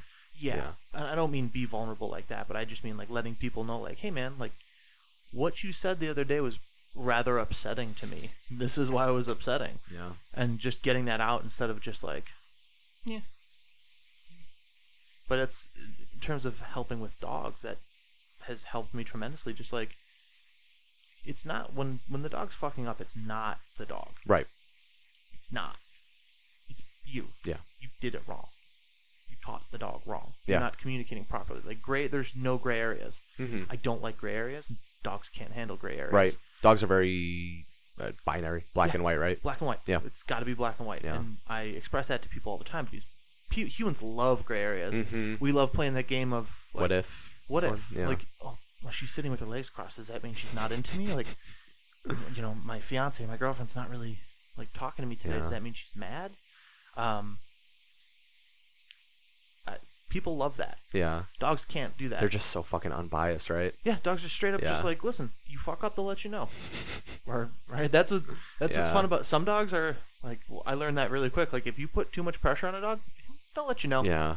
You know, and they're like, oh, there's teeth in my leg. Like, whoops, hmm too much, too soon. Yeah. My bad. I, I think the best thing I ever learned was your dog has to know the difference between yes and no. Yes. And I was like, holy shit, that's it. Like, yeah, that's at the end of the day, it's either yes or it's either no. It's not Yeah. sort of, yeah, not so bad. It's either yes or no. Sometimes you Yeah. can do that. Like, no, you either can or you can't. Mhm. And that's to me a really uh, something we can definitely pick up Yeah. from dogs for sure. Like, yeah, like uh, you can do that, Mhm. or no, you just can't do that. Yeah. Okay. I just uh, that like that current theme of learning how to communicate is just such a big thing. Communication, is Yeah. clear communication is the key. Mm-hmm. Uh, one thing I tell everybody, all my clients that I'd love to say is, you'll never have to explain to your dog why. Mm-hmm. which is to me I, I I'll always explain why we're doing some sort of technique for training or whatever, why we'll do this for this. Um, but in relationships with people, we always like, well, why do you feel that way? And it's like, I don't Yeah. know. But with dogs, you can be like, no, you can't do that. Well, why not? They'll never ask you why. Mm-hmm. Because I said so. Mhm. Like, that's a good enough reason. Yeah. I'm sure I'll have a couple people out, you know, who's listening with uh, some less than stellar dogs. Oh, Um, maybe. And again, I didn't want to make this into a dog No. training podcast. You know, we're just Absolutely. just talking. Um, but there's a lot of people out there who look towards purely positive dog trainers. Now, a purely positive dog trainer is somebody who doesn't teach their dog no. Right? There's no punishment, and that word punishment might be somewhat of a trigger word when it comes to dog training, right? Scary word And for I a lot of and, and again, I really don't want to go too deep into that because there's a ton of other people. I mean, I got uh, one dog trainer in front of me. There's a million other dog trainers out there who will teach you the definition of what punishment is for a dog, but it's just an unfavorable outcome, right? Absolutely. And that could just mean like some overpressure on the collar or um, using an e-collar, whatever, whatever. It doesn't make a difference. But um, so purely positive are people who don't want their dog to ever feel any discomfort. Essentially, Right. Is that safe to? That, that's safe Yeah. to say, yeah. How do you feel? Because I know, I know, like now, so much social media out there, and such big proponents like Jeff Gellman, who's you know a balance trainer, who's very much into teaching your dog no, very much into teaching your dog that if you're gonna do something that sucks, I'm gonna make it suck even worse. If you're gonna put your mouth on me, like I'm going to use the shock collar, and it's gonna suck for two seconds of your life, and then you'll know to not try to bite me again. Um, I, I don't know where I was going with this, but I guess like that purely positive community out there, like what should people look out for? You know, and I, I mean not to say that purely positive is the worst thing in the world, but you know, If I could train every dog without having to correct them at all, I Mhm. would. I don't like correcting dogs. I never have. Yeah. One thing that I don't, I just don't like to do it. Right? Mhm. You feel weird about it. right? You're like, damn, I just caused this dog a great deal of discomfort. Yeah, Um, the thing that I always express to everybody is that you have to know that corrections are not personal, right? They're not personal offenses. Yeah. I'm not upset at your dog. You're not upset at your dog. You may feel a certain way about the dog's behavior, but you have to keep in mind that the dog's just reacting. Dogs are very reactionary in nature, Mhm. right? They do this because it feels good. They do this because they feel threatened. yeah, So we have to form our relationship with our dog before we do anything.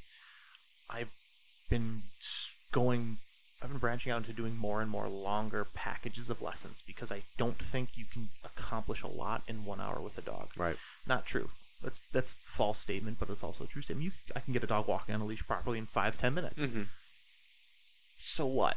The dog just knows like, oh shit, I better get my shit together or else it's gonna suck. Yeah. I don't want to do that. Mm-hmm. I think if someone's looking for a dog trainer, you have I would vet them, talk to them. One question I get a lot is this, is this what you do full time? Yeah, I'm like, yeah, this is what I do. They're like, oh, okay, so like you must be successful. Like, I, I guess, but I also just don't know what else to do. Like, Right. I can't do anything else. I need to do this. Everybody's definition of success is a little different too. Exactly. Right. Like I can eat. Mm-hmm. My dogs can eat, so I guess I'm successful. But it, it's a matter of I, I like the word the term consequences Mhm. versus punishment. Okay. But because whatever punishment's a scary word when Yeah, you're trying to yeah, use- for when- sure. you know because you know when I'm 33 punishment for me when I was younger was like a, a swift backhand Oh yeah. like whoop I fucked up Mm-hmm. like I think my dad slapped me in the head one time and I was like oh shit okay I get it Yeah. like don't do that um but with a dog it's it's there's a method to teaching the dog right So we have to form a relationship first, and then we have to teach the dog what we like, and then we have to teach the dog what we don't like. And I like to think that the way I've structured my training methods is that I, we, I introduce stress slowly, Mhm. right? Because I'm not going to just throw a leash and a prong on a dog and just start cracking Overwhelm them. Yeah. right? Because that's going to get me bit. That's going to get the dog fucking stressed. Uh, but now there are some times when there are dogs that you straight up pick up the leash and the dog's like, "All right, I'm going to fucking kill you." Like, oh shit! Like, Yeah. okay, like now I need to. It's either defend yourself or get fucked up. Yeah.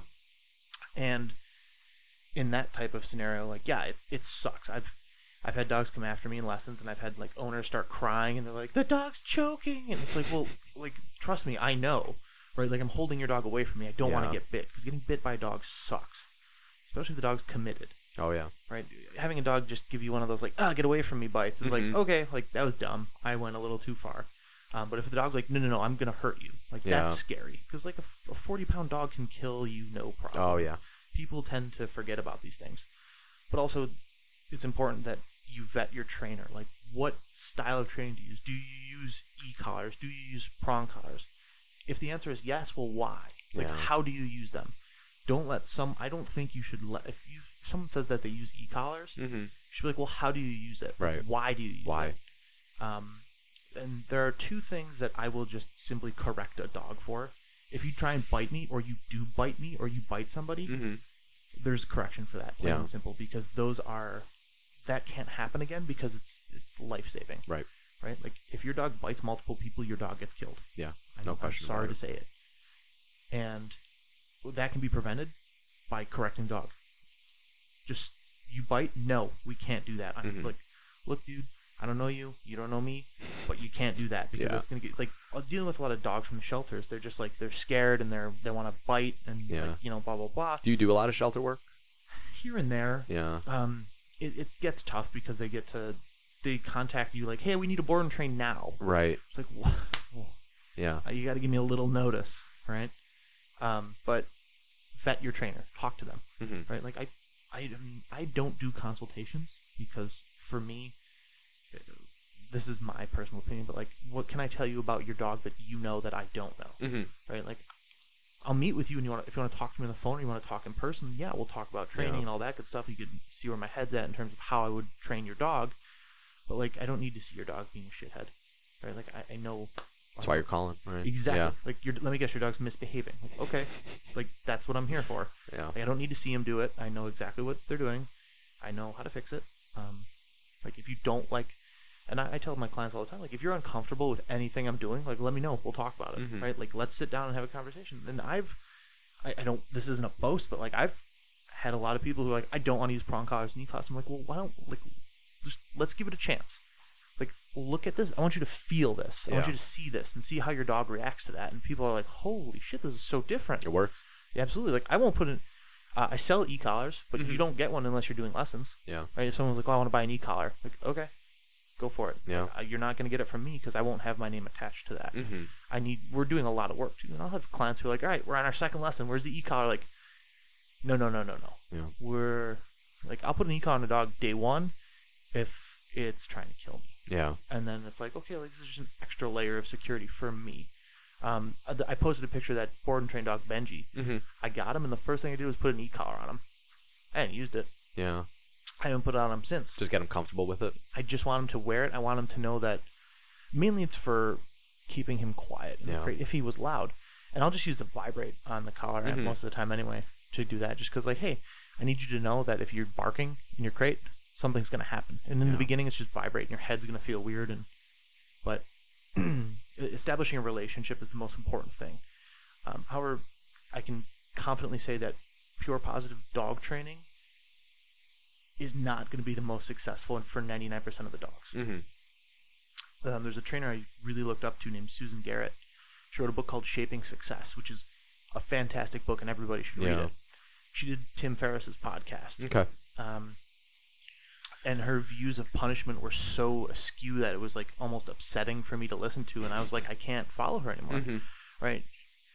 She was talking about like she was like comparing punishment, like physical punishment to a dog for like if a cop pulled you over and shot your dog in your back seat. I'm that's like, a little. holy, like holy shit, like Yeah. whoa, whoa, whoa, whoa, whoa. like I'll correct Roland for lunging for doing something fucking dumb, but I'm talking like an e collar level twenty. Like Yeah, let's yeah. chill out here. Like enough of a correction for him to be like, ooh, shouldn't have done that. Next time I'll think about it. Not shooting. I'm not gonna kill it. That's insane. right? And but uh, when you're able to manipulate your environment so much that your dog cannot fail, Mm-hmm.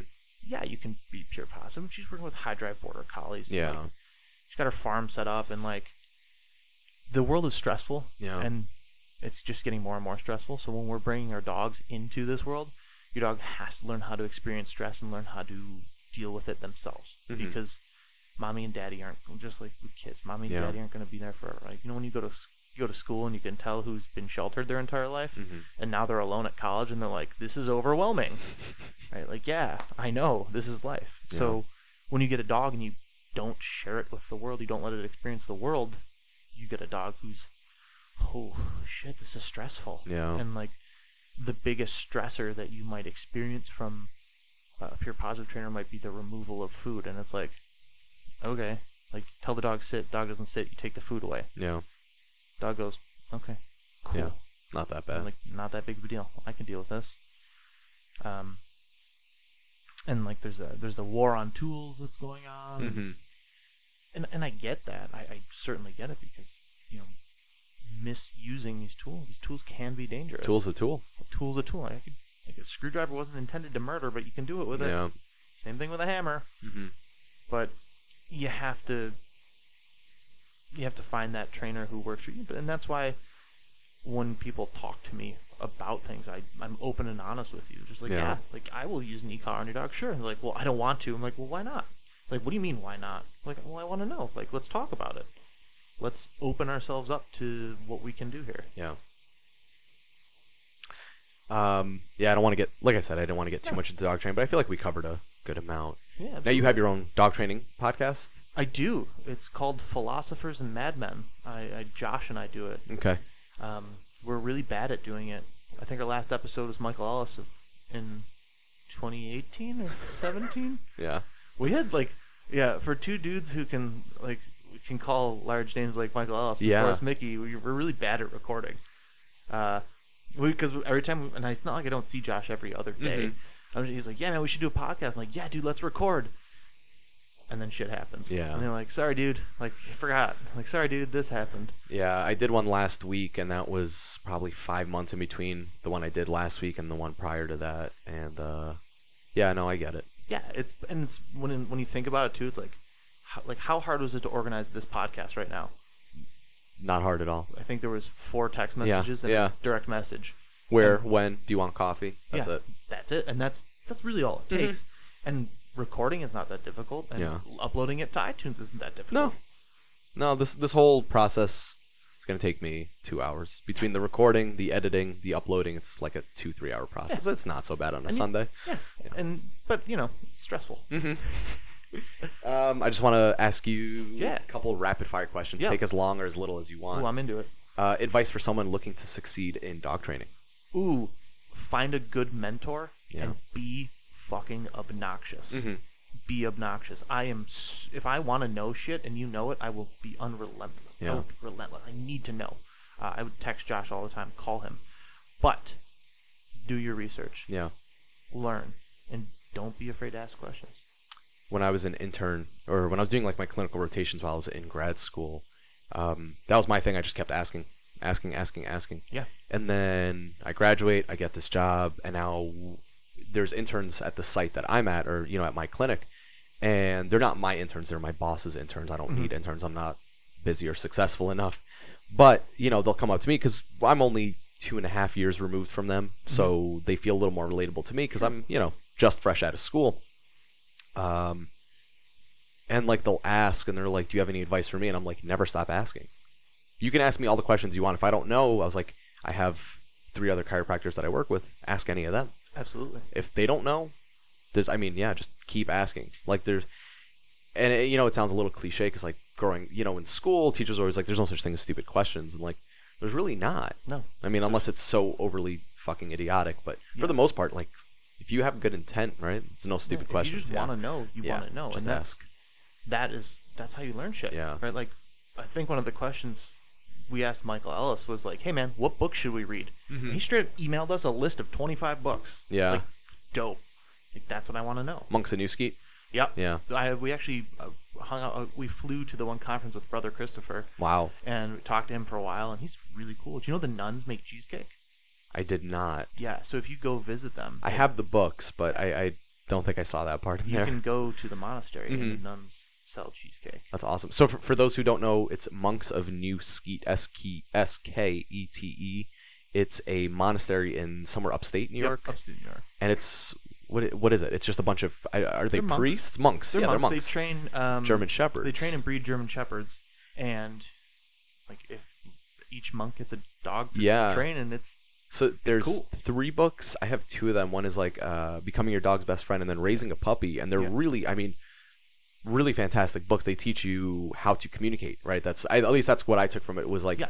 how do you talk to your dog without using language? You know, just using absolutely emotion and leash and this and yeah. And it was just some. I feel like some of the stuff in there is a little outdated. Um, but I'm not a dog trainer, so I can't say. But like, there were some things in there that were just kind of funny. It was just like, yeah, he goes, leave your dog outside. 24 hours a day. it was like, yeah, we leave our dogs in a pen outside and we give them a piece of nylon. And I'm like, all right. I'm like, she's comfortable at home. I'm like, I'm not going to leave her outside in the yard uh, all day when I'm gone. But yeah, like, you know, something. But I, otherwise, I think the books were That's fantastic. some and- old uh, old William Koehler shit. Yeah. The uh, yeah, William Koehler. For those of you who don't know Bill Koehler and dog training, look it up. yeah. The that's old the, the Koehler method of dog training was the is like the official first dog training book. Yeah. ever. I've heard a Yeah. little bit about it. I know he was. and it was old school, Yeah. brutal. Yeah. and, like one of the things he always said was just, yeah, put your dog outside for two hours. Don't Mhm. talk to it. Don't look at it. Don't do Mhm. anything. Then go get it. Do work. Mhm. It's like, okay, yeah. What? Play a little hardball. yeah, really. Uh, anything you would have done differently up until this point? I know that's kind of a general generalization, but Uh, I would not have gone to school. I would have fought a lot harder to not go to school. Yeah. Uh, that is one thing I can say, and I don't want to encourage. Not Like that- college, you mean? Yeah, college. s- yeah. College. Like, um, I originally went to college to play baseball. okay. Um, I was in, I was a collegiate athlete, but I got hurt. Um, but that was the whole reason I went. yeah. Um, I, I don't think, you know, I'm not getting into that whole thing, but college isn't for everybody. Mhm. And like, yeah, I, I passed all my courses and everything. I never went to the library. I never stepped foot in the library in Yeah. college. And I had a 3.6. I Yeah. had- I'm, but I know how to play the game. And to me, it was just like, now I'm paying for it literally monthly. Yeah. And that's money I could be saving for when I'm old and decrepit and can't Yeah. walk Don't go to college. yeah, don't don't do drugs and skip school. No, um, I don't want to encourage anybody to do that. But like, there are like, like there's no like I'm a dog trainer. Like, there's no school for that. There is a school for that, but if you go and pay money for that, you're wasting your money too. uh, there's no certification for that. Just go fucking do it. Right? Find somebody who will Yeah. entertain your madness because that's what it is, Yeah. and do that. Don't go into thirty thousand dollars in student loan debts. Right? Yeah. Unless you're, I mean, you're a doctor. Right. Well, it doesn't pay. Well, yeah, well, that's right. Like, my dad always told me be an electrician or a plumber, and I was like, Dad, I don't want to do that shit. And now I'm like, fuck, I should have done that." Yeah, I done should have went into a trade. I always tell Gene, I'm like, if we ever have kids, I'm like, and they don't express any interest in college, like, I'm not going to be the first one to push them there. no, Especially now, like, you know, she she's finishing up her master's in 72 hours. Like in three days, she's Oh, going to be cool. done with her master's. But you know, a lot of that, a lot of the reason she got it was because her bachelor's didn't mean shit anymore. Right? You know what I mean? People are like, you need 20 years of experience and six degrees for you to get an entry level position. yeah, to like, make no- thirty-five thousand. Yeah, nobody gives a shit about you. Like, You know, and um, I mean, I'm fortunate enough that I stuck stuck it out. You know, it's not like I really wanted to be in school for an, an additional four years after undergrad. Um, but I mean, I did it. You know, it's not like it was incredibly hard. It was just Mhm. incredibly annoying. It was a huge pain in the ass for It- four years, exactly what it is. and then a couple hundred thousand dollars in debt. And Yeah. then I'm like, fuck, I'm not having fun right now. Yeah, it's like an exercise in futility. hmm How much debt can I accumulate? A lot, Yeah, absolutely a lot. It's amazing. it is amazing how much debt Yeah. you can accumulate from just showing up to a class to see and post it posted on the door saying Mhm. it's canceled for the day. Yeah. Oh, nothing made me so unhappy than Yeah. doing that. That's where your money goes. Yeah. Um, any profound negative experiences that have shaped you? Ooh, that is a big one. Hmm.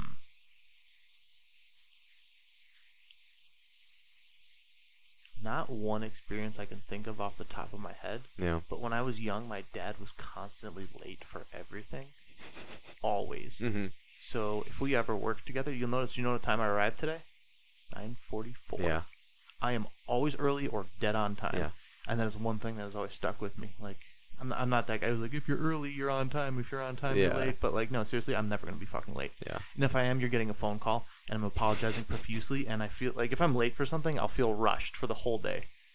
Right? I hate that. It's such a shitty feeling. It is. And you Yeah. know, that, that goes back to that whole rules and structure. Mm-hmm. Like, if I'm two minutes late, like, meeting my friends out for lunch, yeah, guys, be there at 12.30, okay? It's like 12.25. I'm like, guys, I'm here. Where are you? Oh, it's the fucking worst. We went out to dinner a couple weeks ago with a bunch of us, and uh, you, you remember Artie? Yeah. So he's like, yeah, he's like, meet us at um, Topo Thin Man, the one on Chandler Street. It's like five minutes from his house. He's like, everybody, let's meet at I don't remember eight o'clock. So I get there, we got a table. There was like four of us already sitting down. I'm like, dude, where are you? Like, you live five minutes away. Like, you have no fucking excuse. You showed up 15 minutes late. I got I can't handle it. Yeah, handle it. I'm like, dude, you like you could see your apartment there. I see it. I was like, we came from the Southtowns. It was a half hour away. I was like, where the fuck are you? And he's just like, I'm on my way. I'm like, no, you're not. I'm like, you're at home. You're a fucking liar. You're sitting on your yeah. couch. So if you're Artie, if you're listening to this, I don't know. Fuck you. Are. Yeah. No, I'm just kidding. And I'm and he shows up 15 minutes late. And I'm like, fuck, man, I hate this. I know. I Yeah. can't. I it's hope he's listening. I, I really do want him to know how much I hate him. I do. Artie, I Yeah. hate you. I haven't seen Yeah. you in a bit, and we were really good playing hockey together, but I hate you. Yeah. Yeah, no, I can't. It's like, I think it's funny to me. Sometimes clients will show up like 15. I've had clients show up like 30 minutes late, Mm-hmm. And then like after 30 minutes of working with them, I'm like, all right, so like here's your homework. Yeah. Like, we've only been doing it for 30 minutes. I'm like, yeah, no, no, no, you paid me for an hour. So like, Yeah. I was playing with my dog for that 30 minutes you weren't here. Yeah. Sorry, I hate it. sorry, fam. I deal a lot uh, with people who run late to my clinic or no shows. That's my favorite when people just don't show up. I had one client. I don't call and confirm or text and confirm my lessons, which I Mhm. know, I know, I know. Um, I just don't want to. Like you're a Right. fucking adult. You're yeah, you're an responsible. adult. And I actually did call her. She was like, "Yep, we're all good. See you tomorrow." I show up to her house, and the cleaning lady answers, and she goes, "Oh, she's in Florida." I was like, "What?" She's like, "Yeah, she's been in Florida for a week." And I was like, "Are you fucking kidding me?" like I just talked to her yesterday. Yeah. She goes, "She goes, yeah, she's in Florida." And I was like, "Oh my, f-. I'm like." Yeah. Breathe in, breathe out. Yep, That's that's, it. I drove to Clarence Hollow for it, so it's a nice 35, 40 Oh minute my drive. God. Just like, just Typical fucking North yeah, typical. Yeah. Ugh, whatever. I Um, live. what does the future hold? Um, I'm trying to expand my business. I want to. I want. I want a facility, and I don't want a facility. Right. I want to be able to. I want a, a place to call my own. Because you're just doing everything out of. We're doing everything right out of my house. Yeah. And um, we're going to parks, and I travel for private lessons. Mm-hmm. um, the idea of being in one specific, having to be in one specific place all day, kind of scares me because that goes back to like, oh, you've got a normal job now. But Yeah. like, I wanted to expand the business in terms of so I can take on more and do more. Right. Um, I was thinking about getting into dog walk, like hiring independent contractors to walk dogs and offer that as a service. That'd be nice. Because Yeah. a lot of people could use that, I'm sure. right? Because there's a lot of people that do rover and wag for these things, Mhm. and like I've had, I've heard stories of people like working from home, and then the person no shows and still charges them to walk their dog, and I'm like, that's fucked up, that's rude, and I just want it to be reliable, and I want someone to know, like you know, like you're in the hands of, of a professional. Mhm. Like I want, I want to train people. I want to teach. Really, is what I like to Yeah. do. Right. The the thought of teaching other dog trainers makes me happy. So when I get those clients who are like, yeah, like I want to know more about this, I'm like, Mhm. ooh, you just opened up a can of worms. Yeah. You're not ready for this. Yeah. And then uh, that I, I want to continue to do this, and eventually I'd like to title a dog in in Mondio Ring. That'd be awesome. That would be really cool, just for no other reason other than Mhm. to say that like, yeah, like I fucking did it. Right? You're that the the competition's designed to test your training, and Right. I, I want to be. I want to be the best that I can be. Yeah. You know, I want to. Really, what I'd like to do is open up a, a dog training facility and a gym, a jujitsu gym. I feel like that'd be, like that's the Do it in the South Town so I have somewhere to go. yeah right. That'd be fantastic. Because I have nowhere to do jujitsu out here, really. Yeah, there's not. I mean, uh, whatever. That's we'll we'll talk about that when the mics are off. But I got like one place, and I'm not really supposed to be going there because the owner is a little sketchy. So I'm not trying to. you can't see. You guys are listening to a podcast, but Yeah. I'm shaking my head left and right. So we'll we'll talk about that later. But um, yeah. where can people find you? You can find me at buffalok9.com. That's the letter K number 9.com. That's my website. You can find me on Instagram at the art of dog. It's uh, there's an underscore and under or between each word, so it's the underscore art underscore of underscore dog. And my phone number's on there, which is scares me every day. but you can shoot me an email at dave at buffalok9.com or just get my phone number off the website and shoot me a text. Have you gotten any hate? Um, a little bit. Mhm. I actually did get my first, first like, hate message. Yeah.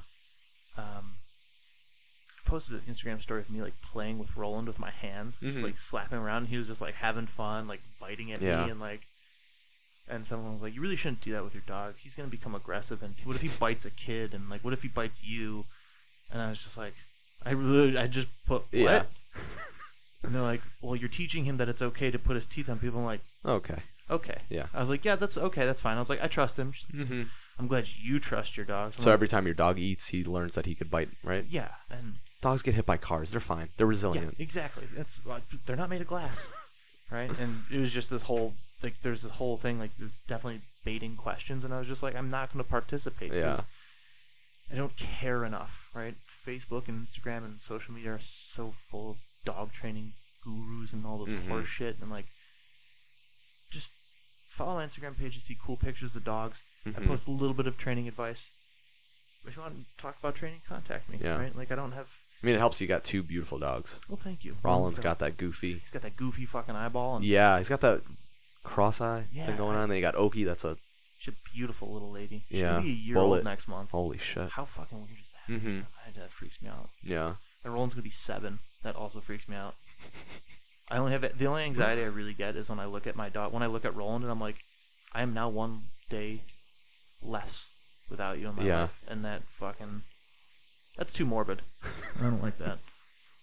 Onwards and upwards. Yeah. So check out Dave's Instagram, dog training, for all your dog training needs. Yeah, absolutely. He'll come over, I will. whip your dog into shape. We'll whip him into shape, not with a whip. We'll literally talk about food and leash, and we'll. Honestly, I'll make you love your dog. That's all I'm here for. Is just. I to- hated her. I hated her Oh, the first dude, few months. I, fucking hate- hated Roland so much. Yeah. That's and it's so funny because people can relate to that. Like, I tell people, I'm like, the first three weeks of having Roland, I cried every night, thinking, Thank you. like, I want to get, Thank I you. want to give him back. I cried so much. Oh my god, it's and I did. I was like, Yeah. fuck. I'm like, but like, I can't do this. Like, Yeah. I, I got to do right by him. So that's what made me Mhm. do this. Was just like Yeah. that dog, which is why he's tattooed on my leg twice. Right?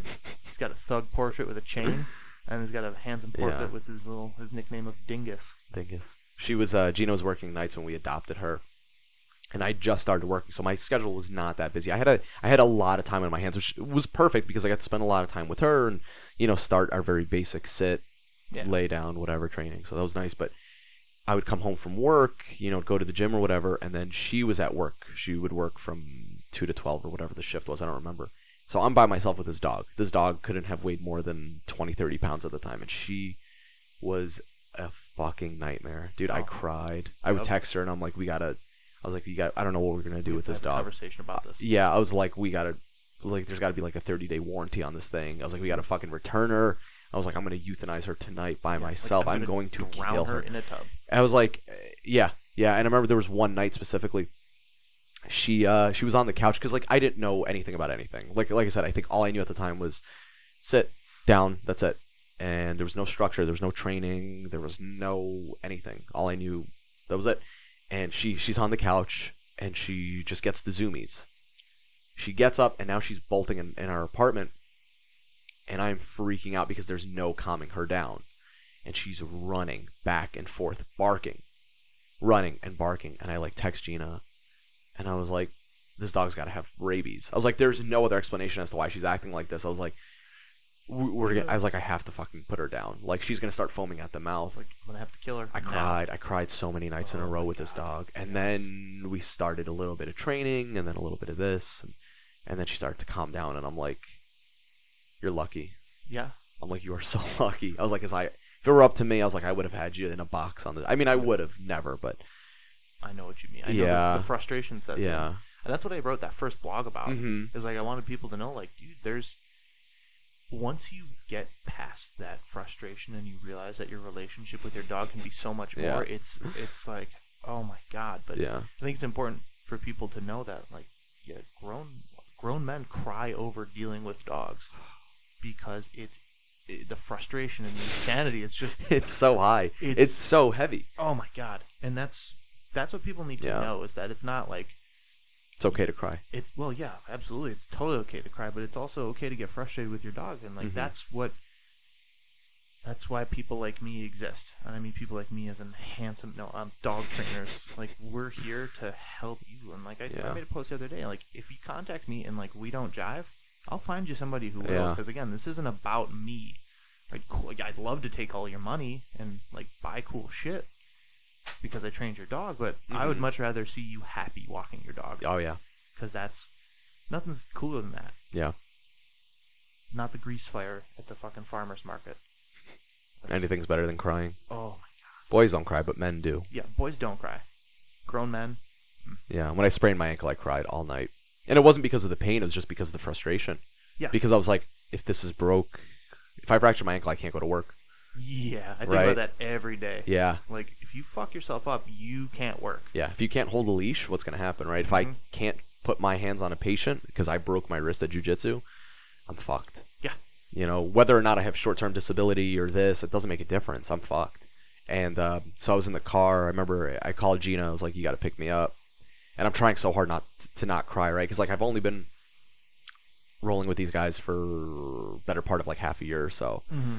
And I'm just like, "Don't cry, don't cry, don't cry." And I'm like, "I'm all right, I'm good." And I pick up the phone, and I never call her during jiu- jujitsu. You know, I was like, "Well," so she picks up. She's like, "Hey, what's up?" And I'm like, holding it like I'm trying, and I'm like, Doing "You gotta," I'm like, "You gotta pick me up." She's like, "Why?" And I was like, "Everybody, everybody." She's like, "All right." She's like, "Just calm down." She's like, "I'll be there." So she picks me up. People help me out to the car, and I get in the car, and I just start fucking bawling my eyes out. She's like, "Why are you crying?" And I was just like, "Because I can't go to work tomorrow." I was like, "Because I just lost my earning capabilities." I'm, i feel useless. yeah, That's what that. That's that whole male shame thing, man. Yeah. If we feel useless, we uh, and you know, I don't know Gina that well, but she comes across as a very strong woman, which is, she yeah, and she was like, "Just stop." She's like, "Stop crying. Like, what's what's that going to get you?" And I was just like, "I just have to get it out now." Um, and then it wasn't broken, and I felt better, and I was like, "All right, I can go to work That's- tomorrow." Yeah, I, uh, that's how Alex is very much like, just fucking stop. yeah, Like, and to me, that like goes a long way when Mhm. someone's just like, dude, like I get it. Like you're Yeah. sad, you're upset, you're Yeah. frustrated, but crying's not gonna help. yeah, But that's what. What's when What's when girls like that say, you know, you need to go to the hospital. That's Yeah. when I go, ooh, you know what? If that girl thinks I should go to the Yeah. hospital, I probably should. she, she well yeah she told me she was like if it still hurts like we'll go to urgent care tomorrow she's like but it's like i got home i put all the pressure on my foot you know like i was able to bear weight i Mhm. showered she's like so she's like do you still want to go to urgent care and i was like i guess not Yeah. i was like i'll be all right yeah Just but- don't fucking look at me when yeah cry. she's like like are you crying because it hurts and i'm like well yeah it hurts i'm like but that's not why i'm crying i'm like this is Pain tolerance is not a. Like, yeah i was like this just sucks this is my life possibly you know I just got my stomach tattooed, yeah and there's no pain that can compare, mm-hmm. and that an, another man can inflict upon me. That Mhm. like, it's just like, besides heartbreak it's like, oof, man, that'll that'll bring you to your knees. yeah that'll be on the next episode we'll talk about heartbreak yeah, heartbreak. Sorry, don't bring me in for that one. I don't need to cry on a podcast. God damn. yeah That'd be next cool. time Yeah, next time. all right Awesome, man. You got anything to say? No. Not much. Check us out. You know, the art of dog. My colors are my logo colors are purple, which is cool. Mm-hmm. But uh, you know, get a hold of me if you have questions or you want to train your dog. That's why I'm around. Thanks, man. Thank you.